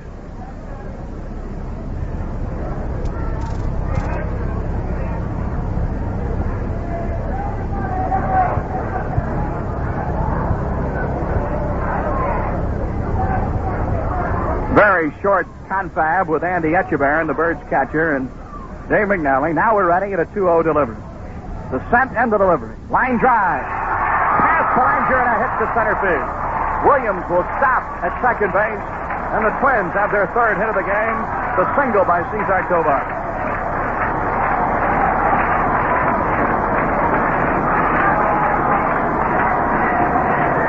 Tovar has singled past Belanger's glove on the left side of second base. And we have Dave Leonhard and Marcelino Lopez loosening up in the Baltimore bullpen once again.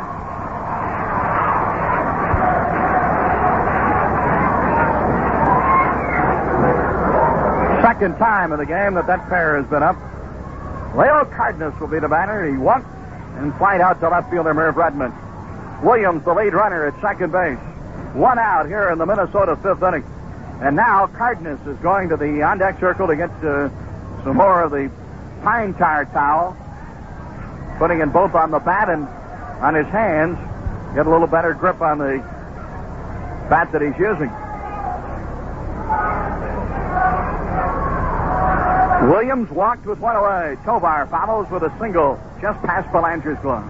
Low for a ball, one ball to no strikes.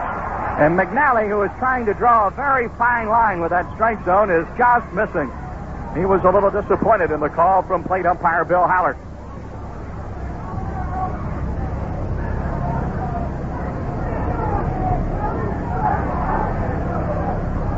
One ball, no strikes to count to Cardenas. Harmon Killebrew will be up next. Four to three, the Orioles lead by a run. We're in the bottom of the fifth inning. Here's McNally set and pitch. Strike called in the inside corner to Cardenas, and it's one ball and one strike.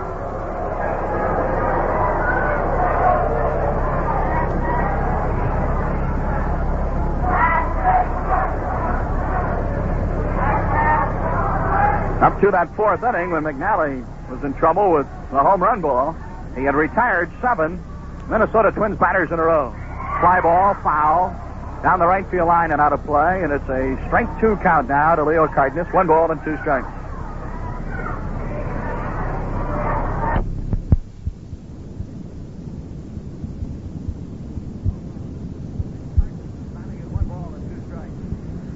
One away.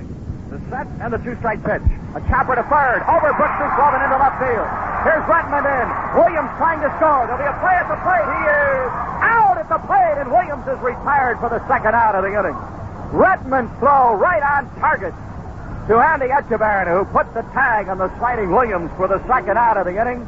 Tovar is at second, Cardenas at first, and a big out to cut down the tying run of the game. Williams, the second out here in the fifth.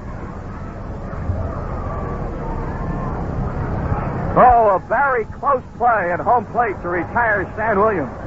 And Rettenmund's throw on that chopper that went over the glove of Brooks Robinson into left field was right on target. Cardenas gets the fourth hit of the game for the Twins. He's at first. Tovar is at second. Killebrew is batting with two away as Williams is retired on a 7-2 scoring play. And a great throw from Rettenmund. Low inside, one ball, no strikes. Gets away from Etchebarren momentarily, but he quickly hustles it down and holds the runners.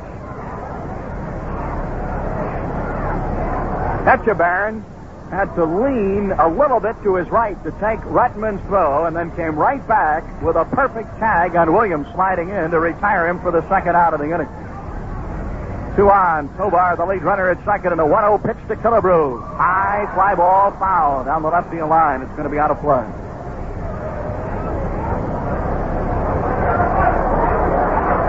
As Brooks tried to play the high hopper on the left side, ball just hopped right over his glove and into left field. Rettenmund and charging in as the ball came right up to him, made a perfect throw to Etchebarren. A key play here in the fifth inning. Ball two inside. Two balls and a strike to Killebrew. Tony Oliva due up next as McNally works very hard here in the fifth to work out of a jam.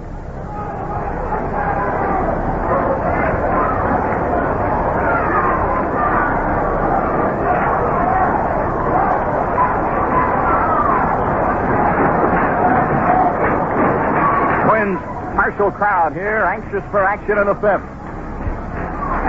And the pitch. Cut and a miss. Strike two, and it's two balls and two strikes.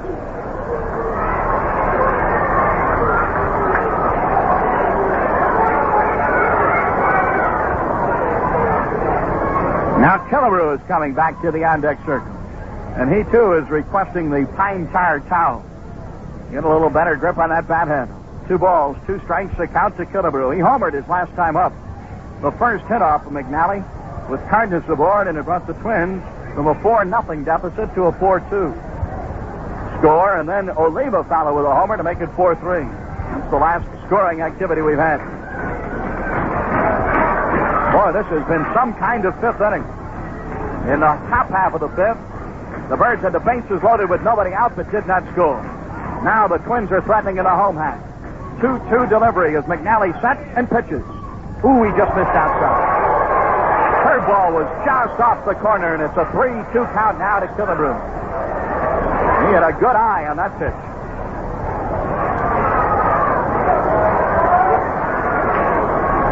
Killebrew walks back in the first inning, homered in the fourth. In the fifth, he's batting with two on. Tovar, lead runner at second, Cardenas at first. The set by McNally, 3 2 offering. There go the runners. Foul, back on the play, and we'll do it again.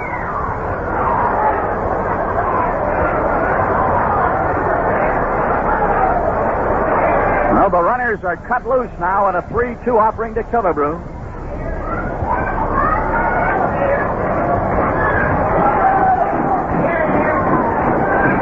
Outfield very deep for Harmon Killebrew. Set by McNally, 3 2 offering. Foul again. This one to the upper deck here at the Mets.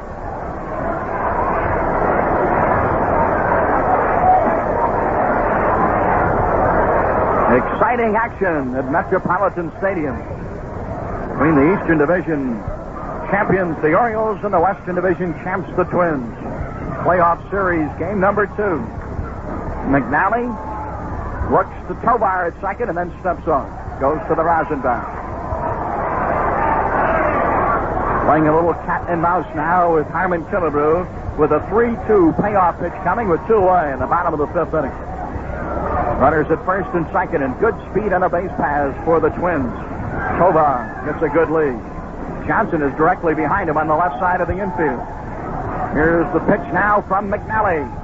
High fly ball behind second base. Now the wind carrying it on the right side. Johnson there. He's got it, and the inning is over. McNally works out of a jam in the fifth. The Twins do not score after five innings of play. Baltimore four, Minnesota three. What's new mean to you? To your Baltimore area Buick dealers, it means 1971. 1971, the year in which Buick introduces a new set of values. Features that will help make your new Buick perform better, last longer, and get you more of a return on your investment at trade-in time. See the exciting selection of beautiful 1971 Buicks, including the new Centurion, at your Baltimore area Buick dealer. And be sure to check the double savings you can get now on Buick's famous Opel Mini Brute. Save twice as much from your Baltimore area Buick dealers because all five models of the Opel Kadett have been reduced in price, and most automobile manufacturers have already announced increases in their 71 models. Get double savings plus economy of operation. Ask your Baltimore area Buick dealer about the great gas mileage you get from the Opel, plus the low, low maintenance cost. Room, power, and economy, all part of a great combination you get from Opel. See your nearest Baltimore area Buick dealer now. Remember, for Buick or Opel, you get a new set of values from your Baltimore area Buick dealer. See your nearest Baltimore area Buick dealer now. Remember, for Buick or Opel, you get a new set of values from your Baltimore area Buick dealers. Stop in soon. Well, after the Twins had to play catch up all day yesterday, and they couldn't do it, dropping the opener by a 10 to 6 score, they played a little catch up early in the ball game here with a three run fourth inning. And they now trail by a run at 4 to 3, and it looks like the final innings of this ball game as we move to the top of the sixth are going to be exact replicas of last year's first two games, and the Orioles won in extra innings 4 to 3 and 1 to nothing. Stan Williams in relief.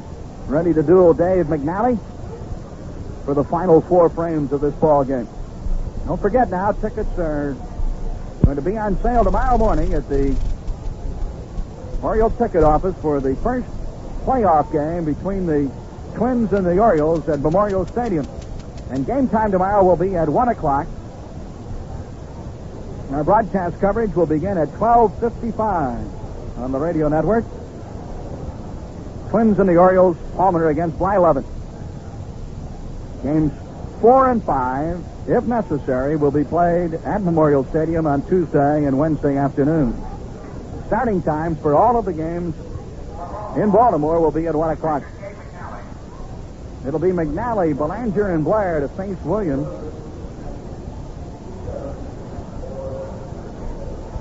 Here in the top half of the sixth inning. Boy, what a job Williams did in the top of the fifth. Zepp walked Frank Robinson, gave up a hit to Boog Powell, and walked Merv Rettenmund. And manager Bill Rigney went to his bullpen for Williams. He came in and got Brooks Robinson, pop up to Mitterwald in foul territory. Dave Johnson to fly the shallow right to Oliva. Holding Frank Robinson at third base, and then he struck out Andy Etchebarren. McNally, one for two in the game. His hit in the fourth inning drove in a run. Outside for a ball. Williams to McNally. One ball, no strike.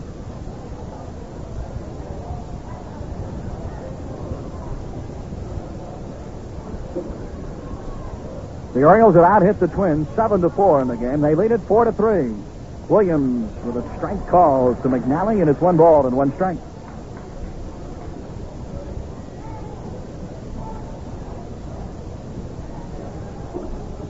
Williams pitched three innings in relief yesterday.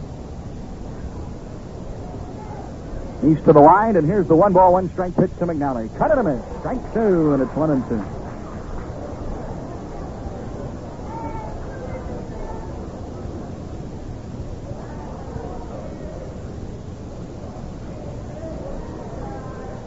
Right back with a one-two delivery. Here it is. McNally swinging and a foul between the bag and third base coach Billy Hunter. And the count remains at one ball and two strikes. Tickets for tomorrow's American League Championship Series game, game number three at Baltimore, are priced at $7 for box seats, $5 for upper reserve, $3 for outfield pavilion, and $2 for bleachers. A smash to shortstop Cardenas on one hop. He plays it to Killebrew, and there's one away in the Orioles' sixth inning. McNally is retired on a sharply hit ground ball and one hop for Leo Cardenas. Now here's Belanger, who has a perfect day going for him, a two for two effort. After walking and scoring a run in the first inning, he came in on Boog Powell's double to deep right field. He singled and then scored ahead of Frank Robinson on Frank's third inning home run, and then singled in the fourth inning. Inside a ball, and it's one ball to no strikes.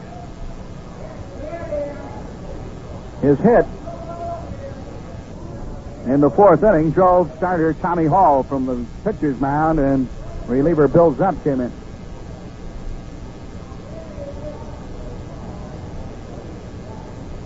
One ball, no strikes to count to Belanger. One away in the top of the sixth inning. The Orioles lead by a run, four to three. Renick even with the bag at third base. Killebrew well behind the bag at first base. And the pitch. Strike on the outside corner. It's called, and it's one ball and one strike to Mark Belanger. Now we were talking about the great extra effort of Williams in the fifth inning. Here's a high pop in the infield on the right side. Killebrew is calling for it. Thompson is there. It'll be Killebrew's ball. He's got it. Belanger is retired for the second out of the sixth, and here's Paul Blair.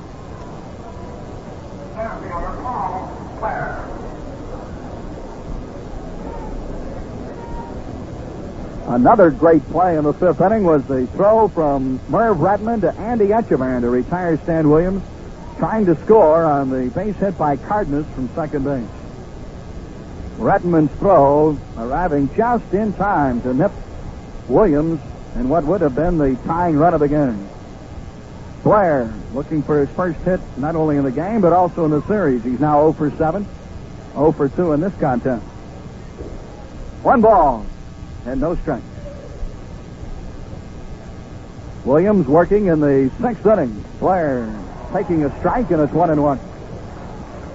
Cincinnati ahead of Pittsburgh, two to nothing. In games in their best three out of five series, as the Reds won again today, three to one. Merritt the winner, Walker the loser. Bobby Tolan had a home run for the winning run. Cut and a miss. Strike two. Off-speed curveball from Stan Williams. One ball, two strikes six count to Blair. Baltimore leading Minnesota four to three in the top of the sixth inning. Williams is now retired five Baltimore hitters in a row in his relief stint. Two strike pitch to Blair. Sharply hit, ground ball to Cardenas. He has it. He has to hurry his throw. Blair is out by a step and the inning is over. Three up, three down. Williams retires the Orioles here in the sixth inning. The end of five and a half. It is Baltimore four, Minnesota three. Don't believe in getting emotional. I didn't even get excited when I saw my monthly bills piling up. Tony Oliva will be the leadoff batter as we move to the bottom of the sixth inning. The Birds clinging to a one-run, four to three lead. Oliva, Alyea, and Mitterwald to face McNally in the sixth inning. Oliva, one for two in the game. He homered in the fourth inning. The ball to the opposite field to the left field bleachers.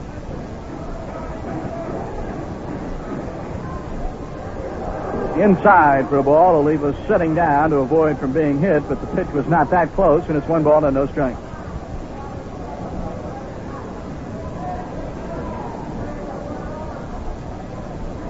One and zero, the count to Oliva, leading off the Minnesota six. Elliott to bat next. Here's McNally's 1-0 pitch. High fly ball down the left field line. Rettenmund right near the foul line. Now crossing it and near the fence makes the catch. Oliva retired and there's one away. He made the catch in foul territory. Oliva retired and Brant Alyea will be the batter.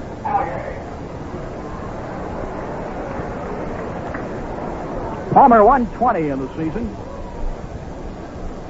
And the Minnesota starter scheduled to go tomorrow.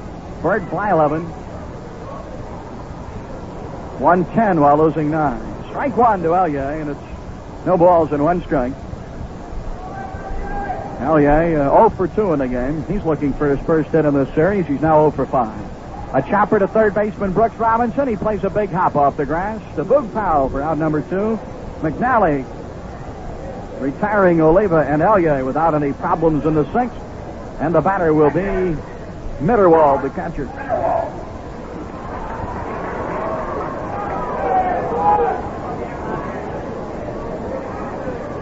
Mitterwald popped to first baseman Boog Powell in the second inning, struck out in the fourth. Had three hits yesterday. Here's the send and the pitch. It is low, and it's one ball to no strikes. McNally well, Moe Drabowsky is loosening up now in the Baltimore bullpen as McNally works here in the sixth inning, retiring the first two batters without any trouble. Strike call. Fastball zipping in.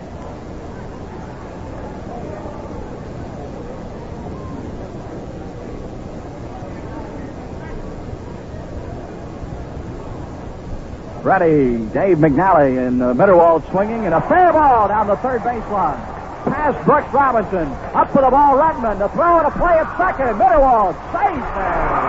He is in in front of the throw from Rettenmund to Dave Johnson. Boy, that ball was just fair down the third baseline. A two-bagger for Mitterwald. It's the Twins' fifth hit of the game. Rettenmund's throw to Dave Johnson at second base, and as Johnson made the tag on Mitterwald, they collided, and the ball popped out of the glove of Dave Johnson. So Mitterwald is safe at second base. And here is third baseman Rick Renick, who is 0 for 2 in the game. The Twins now have five hits. The Orioles have seven. They lead it 4 to 3. Curveball is inside, and it's one ball and no strikes.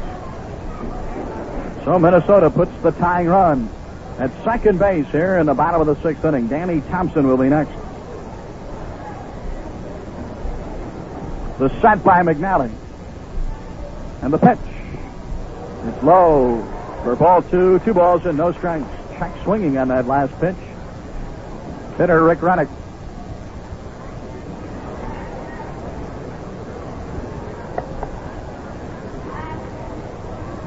Two balls, no strikes. Here's the set by McNally as he checks Mitterwald and pitches. Cut it a miss. Strike one, and it is two and one. So with two away, Mitterwald doubles down the left field line.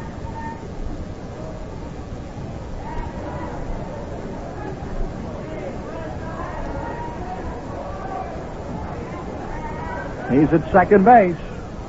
Perranoski begins to toss in the Minnesota bullpen. Here's a line shot. Scooped up by Brooks. He tags out Mitterwald for the inning ending out. Rather than make the throw across, Brooks just tagged Mitterwald, who was coming to him at third base, for the final out of the Minnesota sixth inning. So the Twins do not score as they leave Mitterwald at second. And after six innings of play, it's Baltimore four and Minnesota three. Last vacation, I found out fresh air and sunshine can be great for just about everything but my skin. I mean, it was completely dried out, you know, really thick. So I went looking for a good medicated skin lotion and found Dermassage. He used it every day since, too. Medicated Dermassage, the dry skin specialist. Hey, when you work construction like I do, you're outside a good eight hours a day or more. Rain, snow, or shine. And by the time I get home, the weather's got my face and hands looking just like a lot of raw leather. Before I reach for my wife, I reach for Dermassage. Don't know what Dermassage has in it, but it sure heals my skin up great. Soothing, cooling Dermassage, the medicated skin lotion used in over 4,000 hospitals. Lucky for me, my husband brought some Dermassage home last time he went shopping for me. That's when I antiqued the furniture. All that turpentine and lacquer ruined my hands, till I remembered the Dermassage. Furniture didn't turn out too well, but my hands sure did. Use medicated Dermassage daily. You'll feel much better.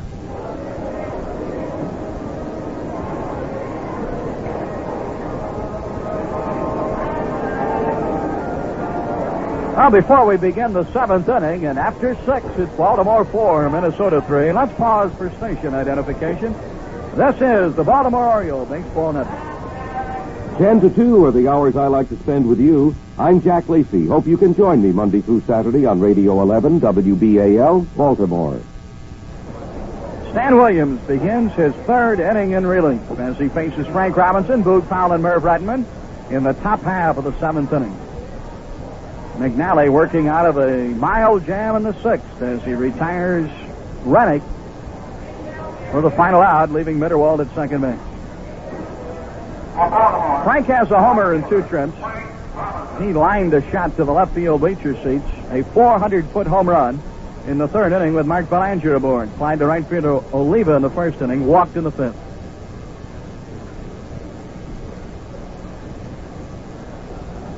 If this series should go four games, the probables for the fourth game, Tommy Phoebus for the Orioles and Jim Kaat for the Twins. Tomorrow, it's going to be Jim Palmer against Bert Blyleven. Frank steps in as the leadoff batter. Boog Powell and Merv Rettenmund to follow. Williams to the line, and here's the pitch. Foul out of play, back behind home plate, strike one, no balls, one strike.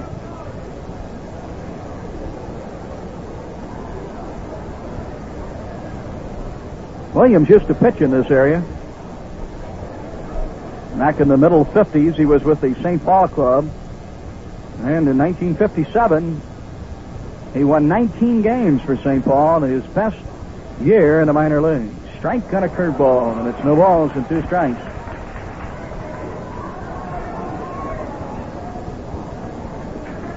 With the Dodgers in the early 60s, he won 14, 15, and 14 in 60, 61, and 62. His best records in the major leagues. Here's a very high fly ball to shallow center field. Tovar is coming in. Still coming, still coming. He's there, makes the catch. Frank Robinson is retired for the opening out of the seventh inning. One up, one down, and Boog Powell will be the batter. Two hits and three trips.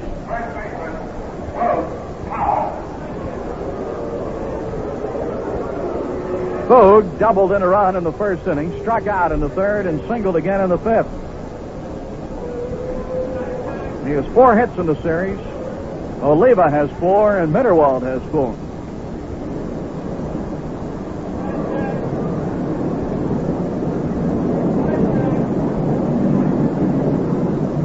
From the left side, Boog steps in to face Stan Williams, who has retired seven in a row in this relief stint. Low for a ball, one ball, no strikes. That's the slider pitch that Williams likes to use so much. And it is known as his out pitch.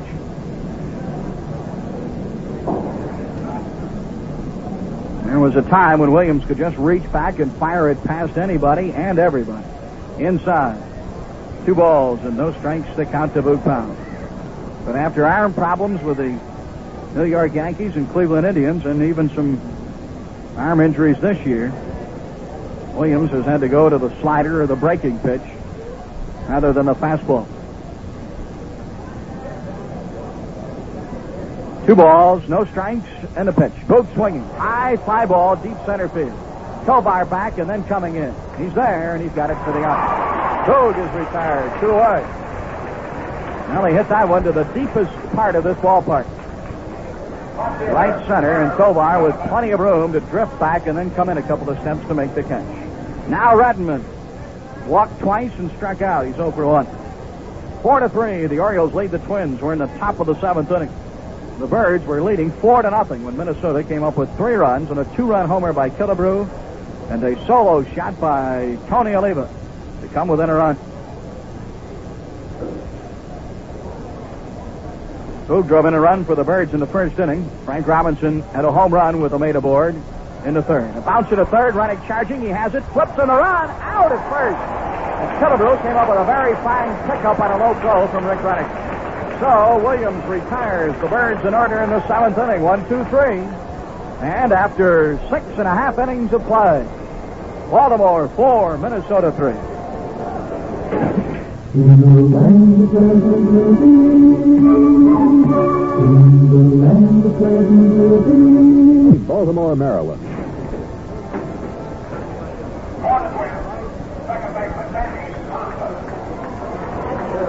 Well, the bottom of the seventh now is McNally and the Birds cling to that one-run lead, four to three. Danny Thompson, and then Bob Allison to pinch bat. Here's Thompson swinging in the first pitch. He pops it in the air behind home plate. Etchebarren has the room. Andy waiting. He's got it, and there's one oh away. Thompson foul pops to catcher Etchebarren on one pitch. And now the announcement of Bob Allison batting for Stan Williams. Boy, what a relief appearance and performance by Stan Williams. Three innings pitched. No hits. He struck out one. He did not walk anybody. He retired nine in a row. Perranoski listening up in the Minnesota bullpen and the probable for the eighth inning. Allison struck out yesterday in a pinch hitting role. He's 0 for 1 in this series. High for a ball, one ball and no strikes.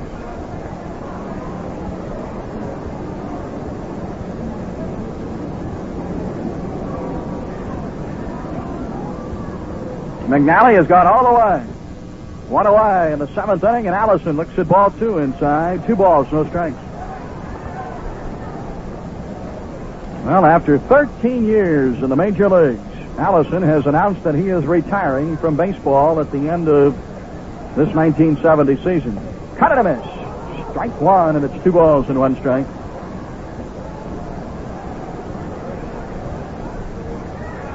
We might correct ourselves and say that he is retiring from active baseball. He hopes to stay in it and perhaps the administrative end of it, or uh, maybe a coaching or minor league job.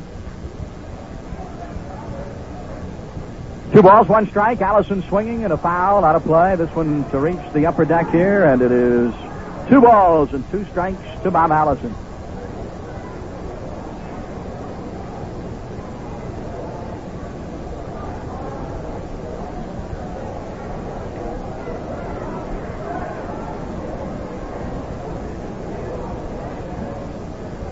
Two-two pitch. Struck him out. No, he didn't. Three and two, and Haller started to go with the right hand and then pulled it down.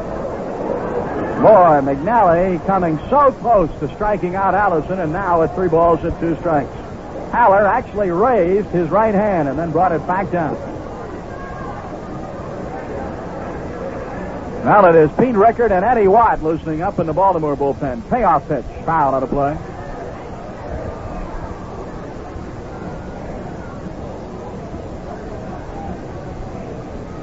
Three balls and two strikes. The Minnesota bullpen is quiet at the moment. Perranoski is ready. He will pitch the top of the eighth. Payoff pitch, high ball four.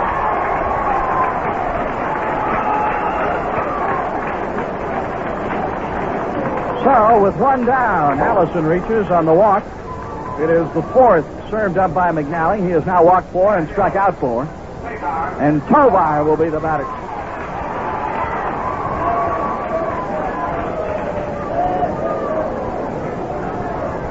After McNally had Allison struck out, at least he thought, on a 2 2 pitch, he walks him on the 3 2 pay pitch. Tovar, a hit in three trips. McNally sets, checks Allison, and pitches. Strike one, called, and it's no balls and one strike. The Orioles lead four to three. They've led throughout the game, one to nothing, three to nothing, and four to nothing. And then a three-run fourth by the Twins. Brought them to within a run, and that's the last we've seen any scoring in this ball game. The set by McNally. The look and the pitch. High, and it is one ball and one strike.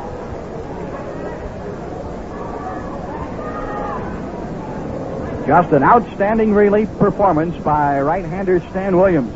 Came in with the bases loaded and nobody out in the fifth inning, and retired Brooks Robinson, Davy Johnson, and Andy Etchebarren without a runner moving. Sent by McNally as he looks again to first and pitches. Here's a chopper to the short, shortstop, Belanger. Flip the second one, relay on. Not in time. Tovar beats the relay, Johnson to Powell. But the force on Allison to retire the lead runners. Two away in the inning. And that was not a double play ball. Shortstop, Leo,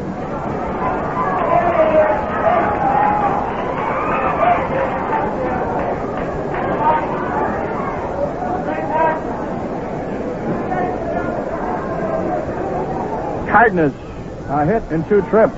He walked in the fourth inning and then scored ahead of Killebrew when Killebrew homered to the left field bleachers seats.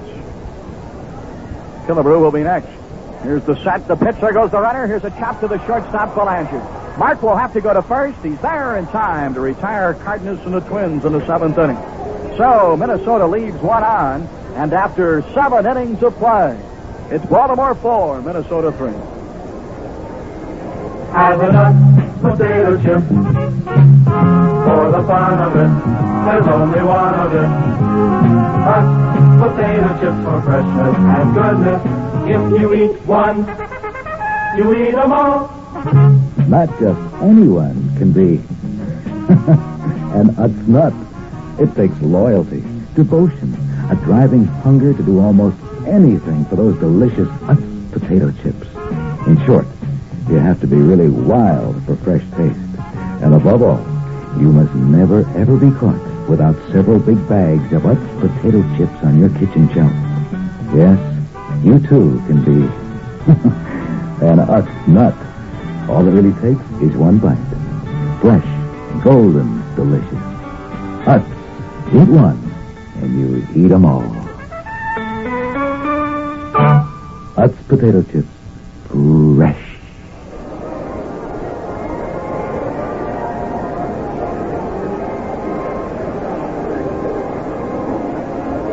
Well, Ron Perranoski will be the fourth pitcher to work in this ball game for the Minnesota Twins as he comes in in relief of Stan Williams. Perranoski worked uh, one inning in yesterday's ball game. Uh, that was the top of the ninth, and he retired three in a row with a pair of strikeouts, striking out Boog Powell and Ellie Hendricks and getting Frank Robinson and a pop-up to shortstop Leo Cardenas. Perranoski, who was the top relief pitcher in the American League this year for the Minnesota Twins, although his one loss record does not show that. He was uh, very tough in relief for the Minnesota Ball Club. He pitched in 67 games, won seven, lost eight, and in 111 innings pitched had a 2.43 earned run average. He had a midseason slump uh, in August, but rebounded well in September. and finished the year strong uh, in relief for Minnesota. He was exceptionally strong against the Orioles. He worked in seven ball games against uh, Baltimore this year and did not give up a run in all of the relief appearances that he had against the Birds. He won two, did not lose any, and had four saves in 14 and a third relief pitching innings against the Birds.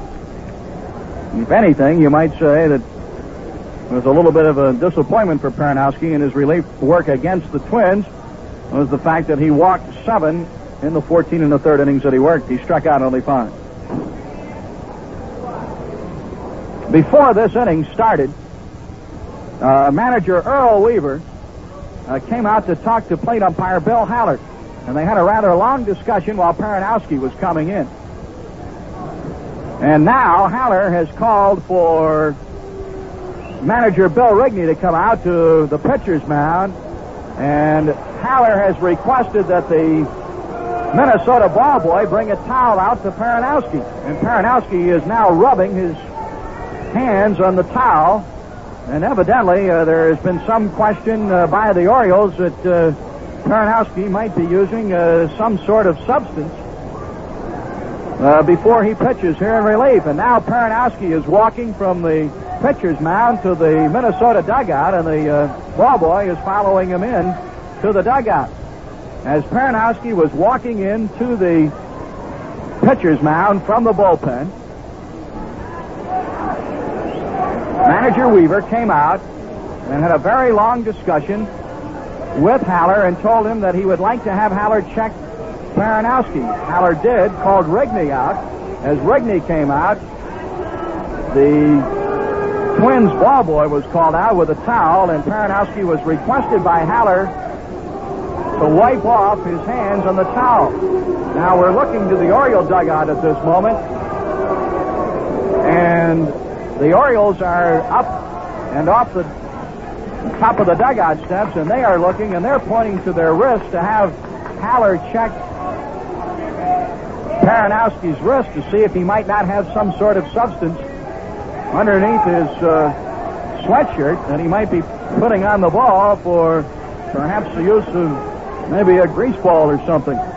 But it is very plain and evident from here that Haller, in asking Perranoski to use the towel to wipe the substance off his hands, and calling Rigney out, and Rigney and Haller are having a discussion at this moment, and now Rigney is retreating back to the dugout. There's been no argument from Rigney.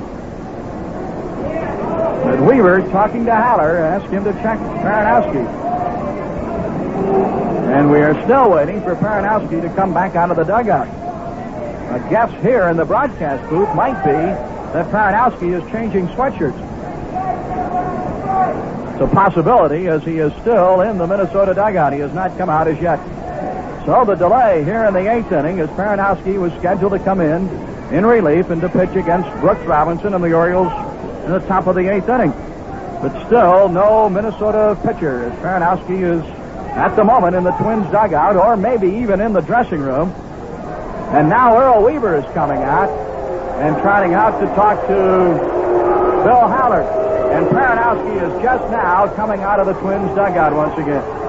Now it is uh, almost impossible for us to tell whether or not Perranoski has changed sweatshirts. And here is Perranoski showing Earl Weaver that he does not have anything on his hands. He walked from the dugout to home plate and walked right in front of Earl Weaver and showed Weaver his left hand. And now third base umpire Jim Honochick is coming in. Perranoski will take his warm-up tosses to George Mitterwald. So we have had a bit of controversy here to start the eighth inning. Perranoski walking right at an angle to the home plate area and walking right past Bill Haller and showing Earl Weaver that he had nothing on his left hand.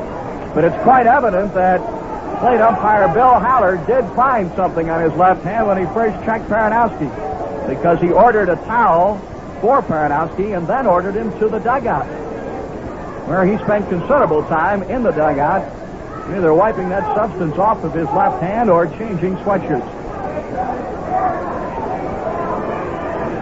Now we're ready for action in the top of the eighth inning as Perranoski faces Brooks Robinson to the line to the pitch.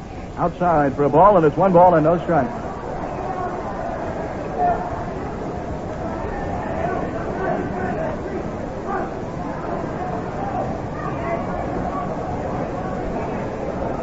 Here's the 1-0 to Brooks Robinson, and a line drive to right field. It's going to drop for a hit, may get through. Oliva cuts it off, and Brooks will be held to a long single.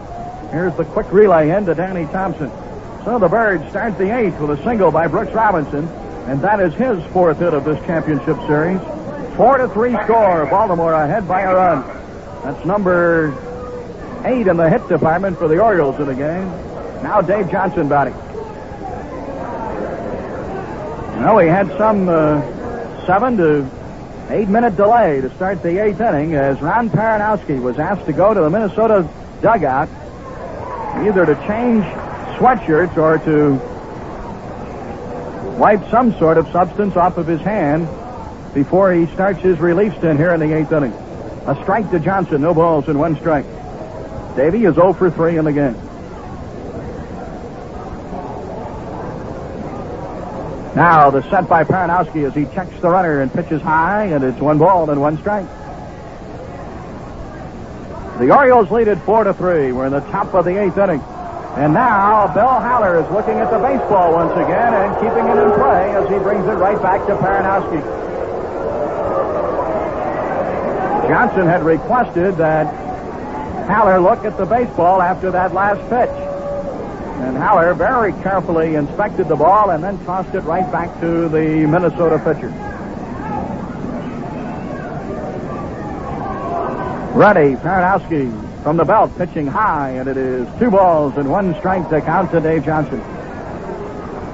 Now the Orioles trying to or- to add an insurance run here in the top of the eighth inning. They lead it four to three, and they've led throughout. Game number two of this American League Championship Series. The Birds won the opener yesterday, ten to six. Johnson swinging, line drive, and hit to right, falling right in front of Oliva. Play at second, Brooks out. Oliva recovering as Brooks Robinson had to hold between first and second to see if the ball was going to drop or be caught.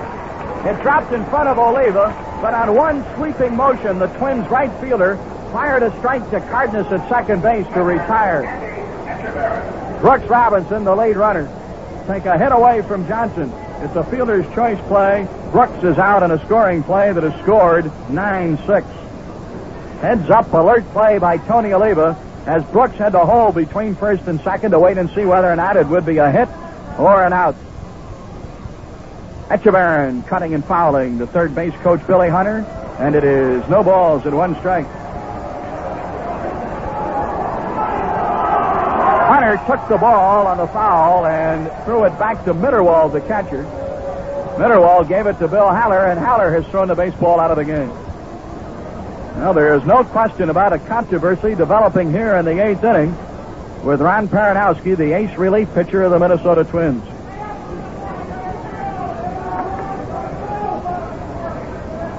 No balls, one strike to count to Andy Etchebarren. Dave McNally will be next. The Birds with one away and one on. Strike on the inside corner to Andy. He was leaning back, with the pitch caught the corner. No balls, two strikes. The Orioles ahead by one run, four to three, as they bat in the top of the eighth inning. Perranoski came in the start of the inning. He was ordered to the Twins dugout by plate umpire Bill Haller. Up high and inside for a ball, and it's one ball and two strikes to Andy. And before he was ordered to the dugout, the Twins ball boy brought a towel out to Perranoski, and he was ordered to wipe his hands off on the towel. Then Haller said, for Perranoski to go to the dugout. Not sure at this moment, but I believe to change sweatshirts. Here's the pitch to Andy inside. Two balls, two strikes. Well, Perranoski working Etchebarren high and inside on the last three pitches. One has caught the corner, the other two a little too tight. Two balls, two strikes to Etchebarren. One away in the top of the eighth. Perranoski has given up a hit. Not of fielder's choice play. Retired Brooks Robinson at second base. Outside, three and two in a full count.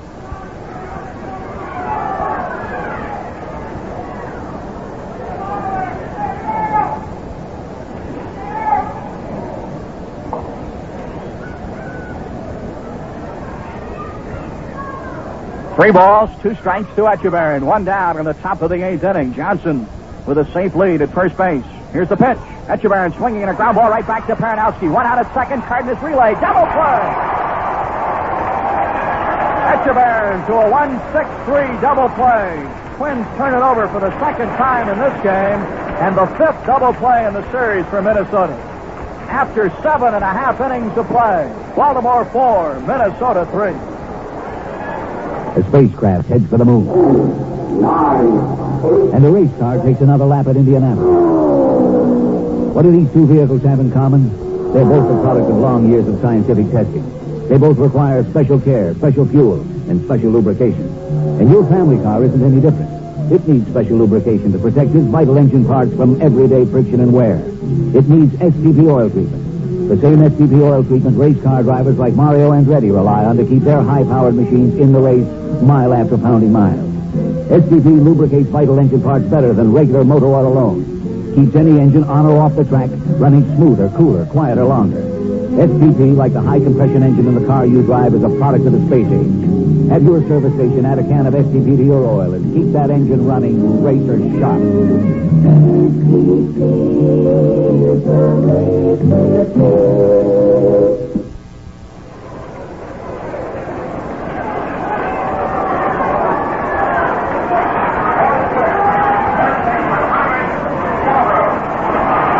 Well, we just found out here in the radio booth that umpire Bill Haller ordered Perranoski to the Twins dugout to clean his hands, and that he had some sort of tar substance on his left pitching hand before he was ready to work in the top of the eighth inning. And that's the reason that Haller asked him to wipe his hands off with a towel and then ordered him to the dugout to wash his hands. And then when he came back, uh, Perranoski walked right between Haller and Weaver and showed Earl Weaver that his left hand was clean. But he did have some tire substance on his left hand before he was ready to pitch. McNally to Killebrew. And low for a ball, and it's one ball and no strikes. The bottom of the eighth inning in a 4-3 game. Boy, look at Rettenmund in left field. He is a step away from the warning path. And Brooks is guarding that line down the third base line. Killebrew takes ball two, and it's two balls and no strikes. In the top of the eighth, Killebrew to be followed by Oliva, and then Brant Alyea. The Birds lead the Twins four to three. Second game of the American League Championship Series, as McNally has gone all the way. And the pitch, low ball three, three balls and no strikes. And turning around and looking out into center field, and then coming back and jawing at plate umpire Bill Haller is Dave McNally.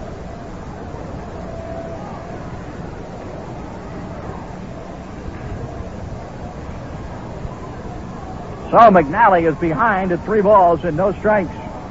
Killebrew to be followed by Tony Oliva. Ready with a 3-0 delivery. Strike one called, and it's three balls and one strike.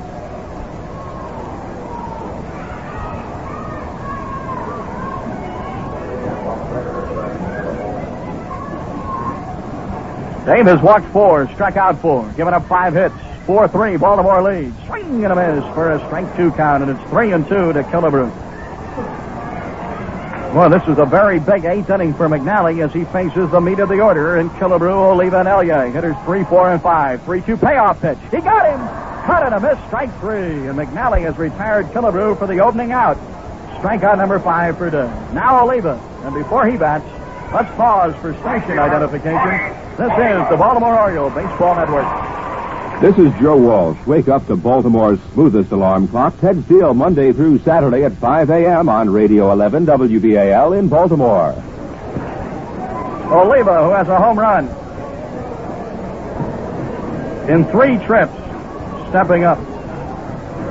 Boy, Killebrew a big out in the top of the eighth, bottom of the eighth, as McNally records his fifth strikeout of the game. And battling back from a 3-0 deficit. Here's a high pop into left field. Coming in is Rettenmund, out Belanger. Merv still on the run. Straddles the foul line, makes the catch in foul territory to retire Oliva. Two away in the top bottom of the eighth inning. Now Alyea, who is 0 for 3 in this game, and 0 for 6 in this series. The Orioles holding to a 4-3 lead, hoping to fly home tonight and play tomorrow with a two to nothing games lead in this best of three out of five series. Check swing, one ball, no strikes. Pitch was high and inside.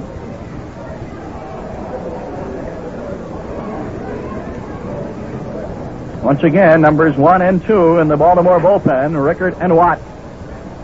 Inside, ball two, two balls, no strikes.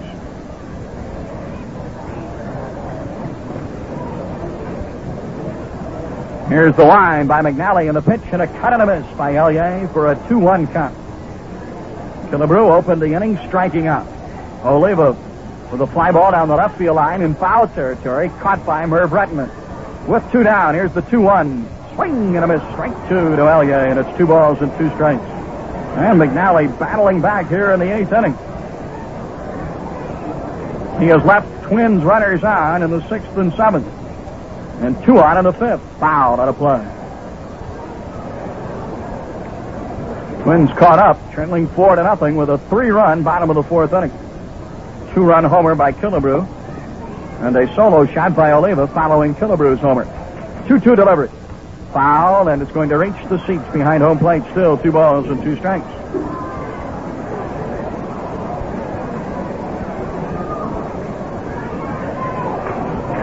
The Orioles scored one in the first on Boog Powell's double that plated Belanger. Two more in the third on a two-run homer by Frank Robinson. McNally drove in a run with a single in the fourth inning. Ball three outside, and it's three and two now to Alyea. McNally has not retired the Twins in order since the third inning, but he's working on it here in the eighth. Two away, nobody on. Alyea at three balls and two strikes. To the line, McNally in the pitch. All four outside. McNally issuing a two-out walk, his fifth of the game to Brad Alyea, and here is George Mitterwald. Catcher, George Mitterwald. Mitterwald doubled his last time up. A ground ball past Brooks Robinson. Now we're going to get a pinch runner for Brant Alyea. It'll be Jim Holt.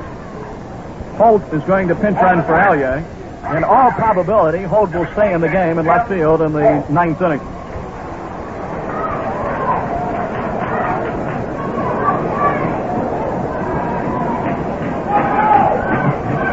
The set and a pickoff attempt and just a lob throw by McNally to first baseman Boog Powell. Holt, the pinch runner at first base. And Mitterwald the batter with two away. McNally serves, and he's high for a ball. One ball and no strikes. Tense-filled moments here at the Met in Bloomington, Minnesota, as we're in the bottom of the eighth inning. The Orioles are leading four to three in the second game of this championship series. And what a game this one has been. Now McNally from the belt looks to the runner at first and pitches. Outside, and he's 2 0 now to George Mitterwald. Etchebarren is going to talk with McNally. In the top of the fifth inning, when the Orioles had the bases loaded with nobody out, leading 4 to 3 and hoping to break the game wide open, Stan Williams came in and retired three in a row, and the Orioles left the three base runners stranded. In the bottom of the fifth, the Twins had runners at first and second with one down and a bouncing single past Brooks Robinson to left field to Merv Rettenmund in left field. Tried to score Stan Williams from second base, and he was cut down at home plate on a perfect throw. Rettenmund to Etchebarren. Here's the pitch.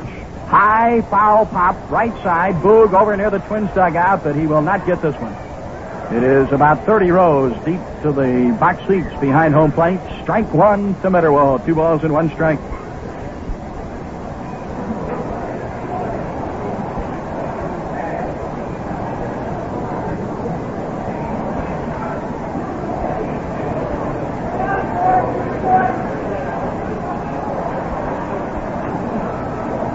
Ready, McNally. The pitch a strike called, and it's two balls and two strikes. And Mitterwald is complaining to plate umpire Bill Haller.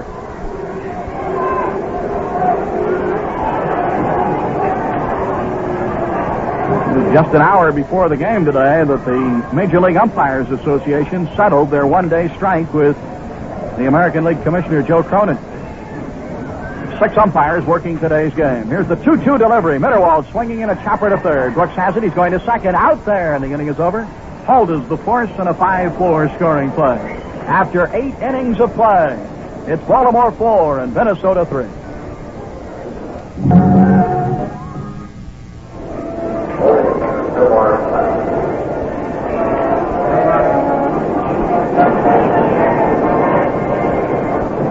We go to the ninth with a one-run Baltimore lead, four to three, and we have Holt in center field, and Tovar has moved to left field. So Tovar will replace Alyea defensively, and Holt will replace Alyea in the Minnesota lineup. He will bat in the uh, number five position behind Tony Oliva. Holt stays in the game after pinch running for Alyea.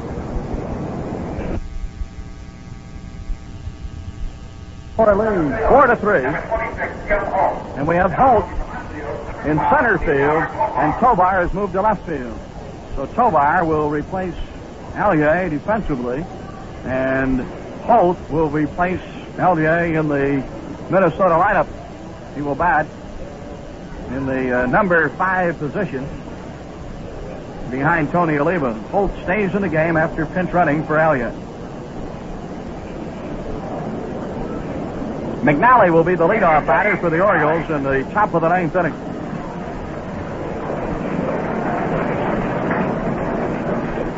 First pitch from Perranoski is low, and it's one ball and no strike.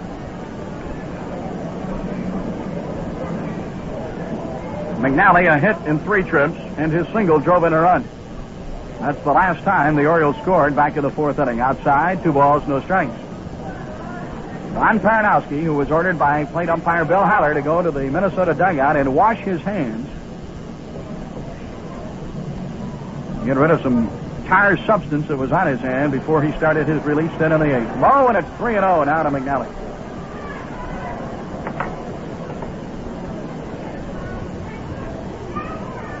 Jim Kaat loosening up in the Minnesota bullpen. He is the uh, probable starter for the Twins in the fourth game if it is to be played in Baltimore Tuesday. Strike to McNally.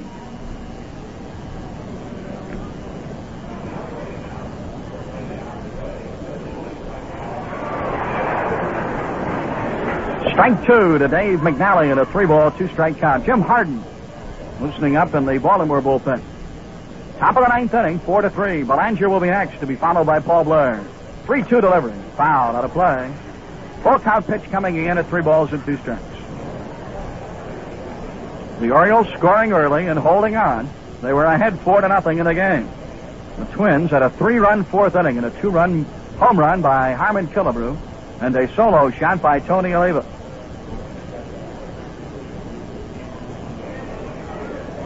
Payoff pitch coming at three balls and two strikes to Dave McNally, and here it is.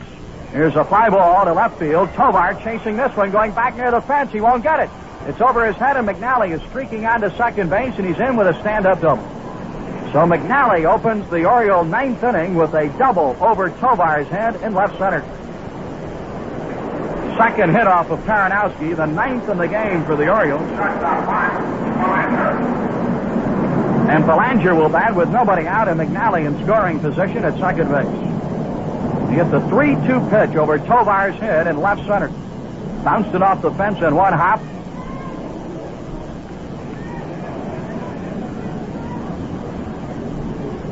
Keep in mind now, in 14 and two-thirds innings pitched against the Orioles this year, Perranoski did not give up a run.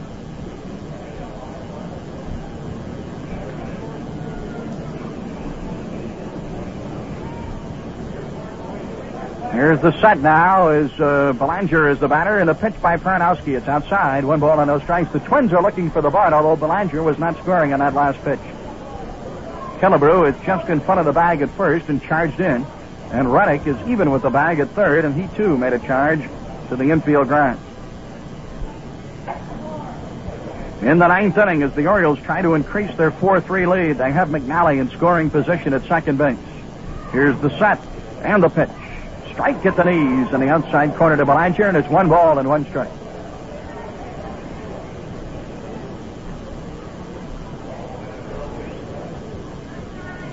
Well, now Louis Tiant has joined Jim Kaat in the Minnesota bullpen.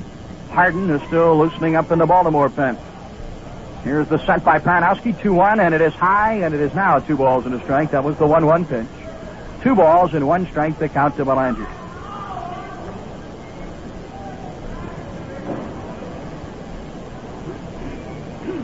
Well, at the moment, this crowd very quiet here at the Met in Bloomington, Minnesota, as the Twins trailing by a run, four to three.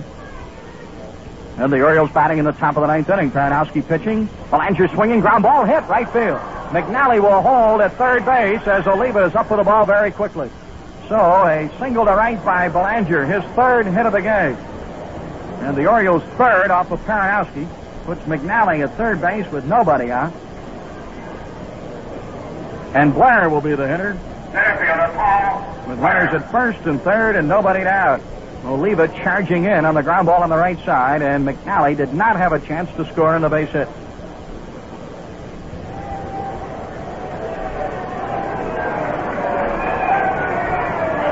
Now Bill Rigney is coming out to talk to Ron Perranoski with Tiant and Kaat in the Minnesota bullpen. And Rigney, uh, the moment, standing at the pitches, Robert, and uh, staring out into center field, talking to Perranoski with Mitterwald joining him. Runners at first and third, nobody down. A leadoff double by McNally, and a ground ball single past Thompson, the second baseman, to right field by Belanger, and the Birds have runners at first and third. Don't forget now, game time tomorrow will be at 1 o'clock. Broadcast coverage from Baltimore's Memorial Stadium will begin at 12.55.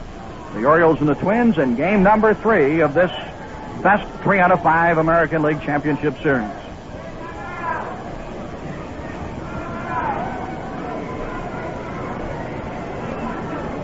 Blair, 0 for 3 in the game. Robbed of a hit back in the third when Renick made a great stab of a line drive, hit his way at third base. The pitch to Paul. Strike at the knees, and it's no balls and one strike. Merge trying to add the insurance run. It's McNally at third base. And hopefully could get another with Belanger at first with nobody down. Here's the set by Perranoski and a pitch to Blair. And a foul out of play. This one off to the right. It'll be a strike two count to Paul Blair.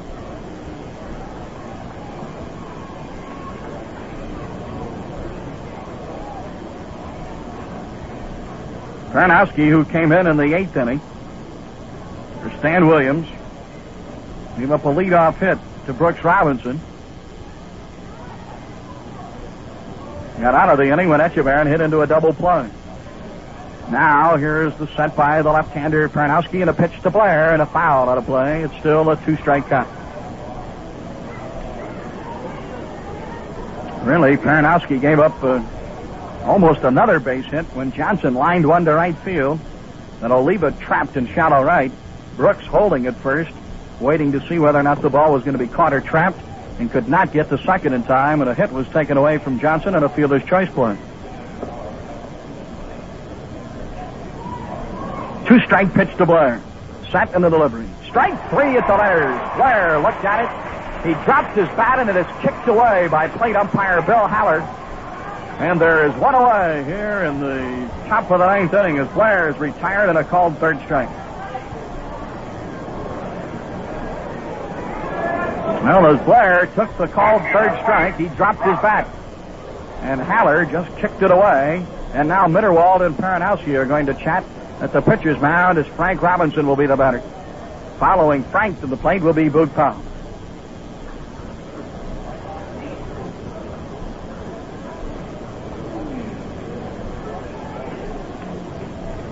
The Orioles four on ten hits. The Twins three on five hits. And since the fourth inning, this one has been nip and tuck, with the Orioles leading all the way. They had a four nothing lead before the Twins scored three off of McNally in the bottom of the fourth. Now Perranoski trying to work out of this ninth inning jam to Frank Robinson. Strike one and a cut and a miss. No balls and one strike. Back in the fifth, when Williams came on, the bases were loaded with nobody out. And Williams got Brooks Robinson to pop to the catcher. Dave Johnson, shallow fly ball to right fielder Oliva with Frank Robinson holding at third. He could not score on that one, and he struck out Etchebarren. Perranoski trying to work out of a jam. He is 0-2 now to Frank Robinson on a foul ball down the right field line and out of play. No balls, two strikes.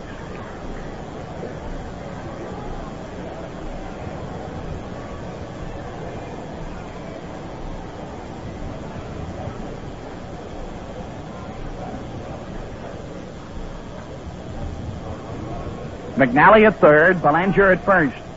They've opened the inning with a double. Belanger singled him to third base. Two strike pitch to Frank Robinson. In tight for a ball, and it's one ball and two strikes. Perranoski out in front of the pitcher's mound now as he rubs up the baseball, moving around that mound.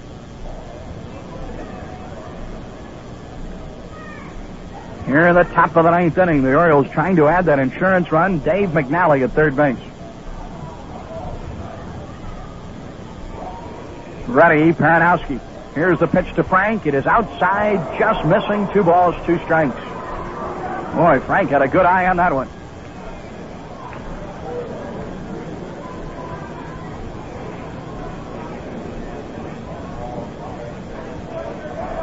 So the 2-2 count coming to Frank Robinson. Perranoski working quickly. He's ready. Up tight and inside, and he drove Robinson back where he fell down. Almost hit by the pitch. Three balls and two strikes and a full count to Frank.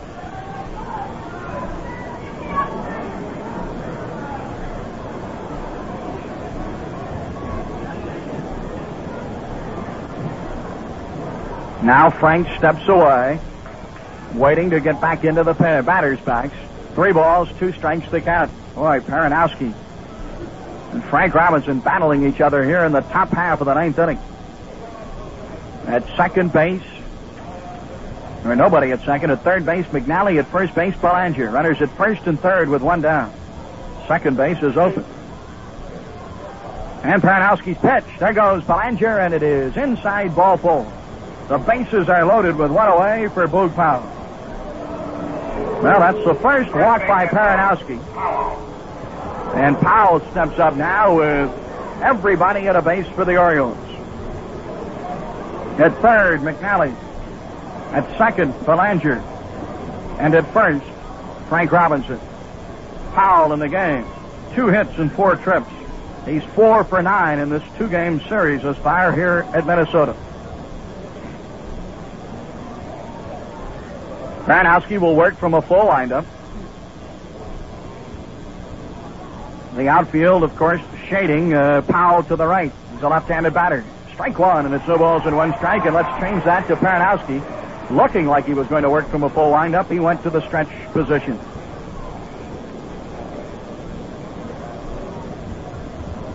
So he will work now from a set, pitching to Powell with the bases loaded.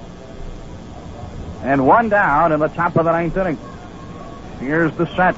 And the delivery to Powell. The curveball is up high. Boog backing away to avoid from being hit. One ball and one strike.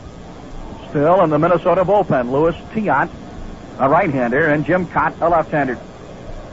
Twins trail by a run, four to three. We're in the top of the ninth inning with two runners, three runners on. Frank Robinson drew a walk to load the bases. The only out of the inning, Paul Blair looked at a called third strike. The set of the pitch. Foul down the left field line. It's going to be out of play, and Perranoski ahead now at a ball and two strikes to Powell.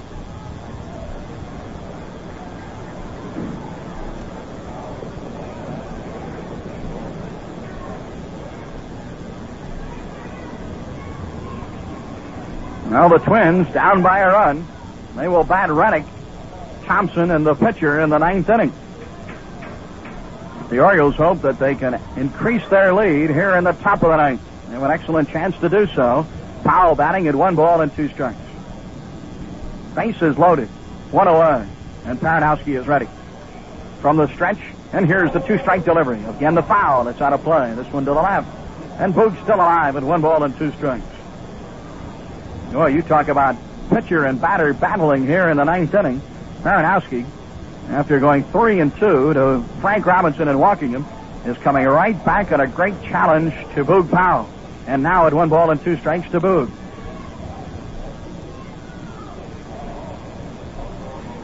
Powell flied to deep right field and it dropped behind Oliva in the first inning for a double. Struck out in the third, single to left in the fifth, and flied to deep center field to Tovar his last time up in the seventh inning. Perranoski, the fourth pitcher to work in the game for the Twins. Hall, Zepp, Williams before him. Now the set and the two-strike delivery. Boog swinging in a line drive down the left field line. It's well hit. Tovar chasing it. He can't get it. It's a fair ball. Here's one run in with McNally scoring. Belanger's going to score, and it'll be a ground rule double, and Frank Robinson will have to go back to third base. And the Orioles have increased their four to three lead to six to three with a bases loaded double by Boog Powell. And now Rigney is coming out and is going to talk to Bill Haller about whether or not the ball was fair. It hit right near the line. Tovar is not offering an argument to the left field umpire, Marty Springstead. But Rigney coming out and talking to Bill Haller. The Orioles have increased their lead to six to three with a two-run double by Boog Powell. Frank Robinson would have scored had that ball not bounced into the seats after it hit right on the line. It's a ground rule double for Bo- for Boog. So another big hit for the Orioles and Perranoski pitching to Merv Rettenmund, and it's high and it's one ball and no strikes. And the Minnesota Twins fans are filing out here as the Orioles have now taken a six to three lead. An opposite field two-bagger by Boog. Driving a pair across. McNally scores. Belanger scores. And still with one away and two runners on in scoring position, the Twins infield is in and Rettenmund is at one ball and one strike.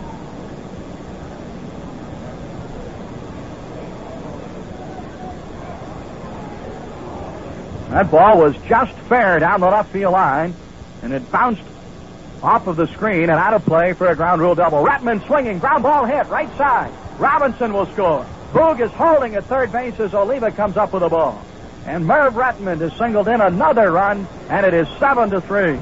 And for the first time this year, the Orioles have scored runs off of Ron Perranoski, and I believe that's going to be all for the left-hander as Bill Rigney is coming out to talk to Perranoski.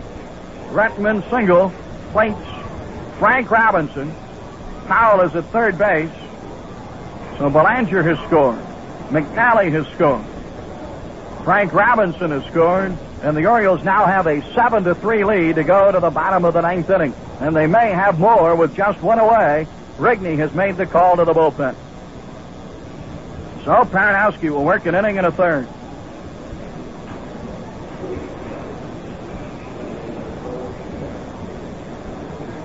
Tiant will be coming in. Five hits off of Perranoski. He struck out one. He walked one. And he gives up three runs and is responsible to Boog Powell at third base and Merv Rettenmund at first base. Well, the Orioles all season long and during the regular season, in seven relief appearances by Perranoski, they were not able to touch him for a run. And yesterday, as he pitched a perfect inning in relief. And now, today, Perranoski, after coming in in the eighth inning, is driven from the pitcher's mound in the ninth. McNally opened it with a double, his second hit of the game. Moved to third, and a Mark Belanger single to right field, and it was Belanger's third hit of the game. Blair struck out, and with one away and runners at first and third, Frank Robinson drew a walk to load the bases. Boog Powell with his third hit of the contest. A double down the left field line and tossed in fair territory. The ball bounced away to an out of play area, and Boog with a bases loaded ground rule double scored McNally and Belanger to put the Birds ahead six to three. And Rettenmund followed with a ground ball base hit to right field, driving home Frank Robinson and sending Boog Powell to third base. And now Tiant is coming in to try to put out the Oriole rally in the ninth inning. And Dave Johnson to the on deck circle, and the first batter that Tiant will face will be Brooks Robinson. And Brooks will be the seventh man to bat in this inning. Now, this is Tiant's first appearance of the year against the Orioles. He has been bothered by a arm problem almost all season long. He had a great start for the Twins. Coming over from the Cleveland Indians to the Minnesota Twins, Tiant opened the year with six straight wins. He now has a seven-win, three-loss record in the regular season, pitching in just 18 games, 92 and two-thirds innings. He was the starting pitcher for Minnesota in their Wednesday afternoon game against the Kansas City Royals in a regular season contest, and that was his first appearance since mid-June when he was placed on the disabled list with the arm problem. So, in the top of the ninth, with three runs in and a 7-3 Oriole lead, Tiant is ready to pitch now to Brooks Robinson with Boog at third base and Rettenmund at first. Powell, with three hits in the game, now has five in this series. Here's the sent by Louis Tiant. And the pitch. Brooks swinging and a foul. Out of play. Strike one. Back behind home plate.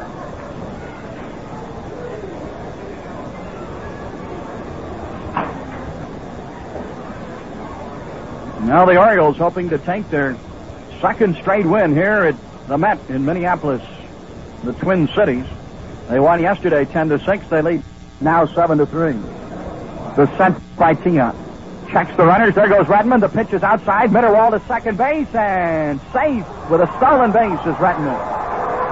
Now Merv with a slide to the outfield side of second and escaping a sweep tag by Leo Cardenas who was covering on the play. And Rettenmund moves into scoring position with a stolen base. The pitch was a ball to Robinson to Brooks, and it is one ball and one strike. Tiant will work from a full line with runners at second and third. Brooks the batter at one ball and one strike. Infield is in now with just one away. The pitch is high, and it's two balls and one strike. So the Birds have erupted for three here in the ninth. They have increased that one-run lead to a four-run margin of seven to three.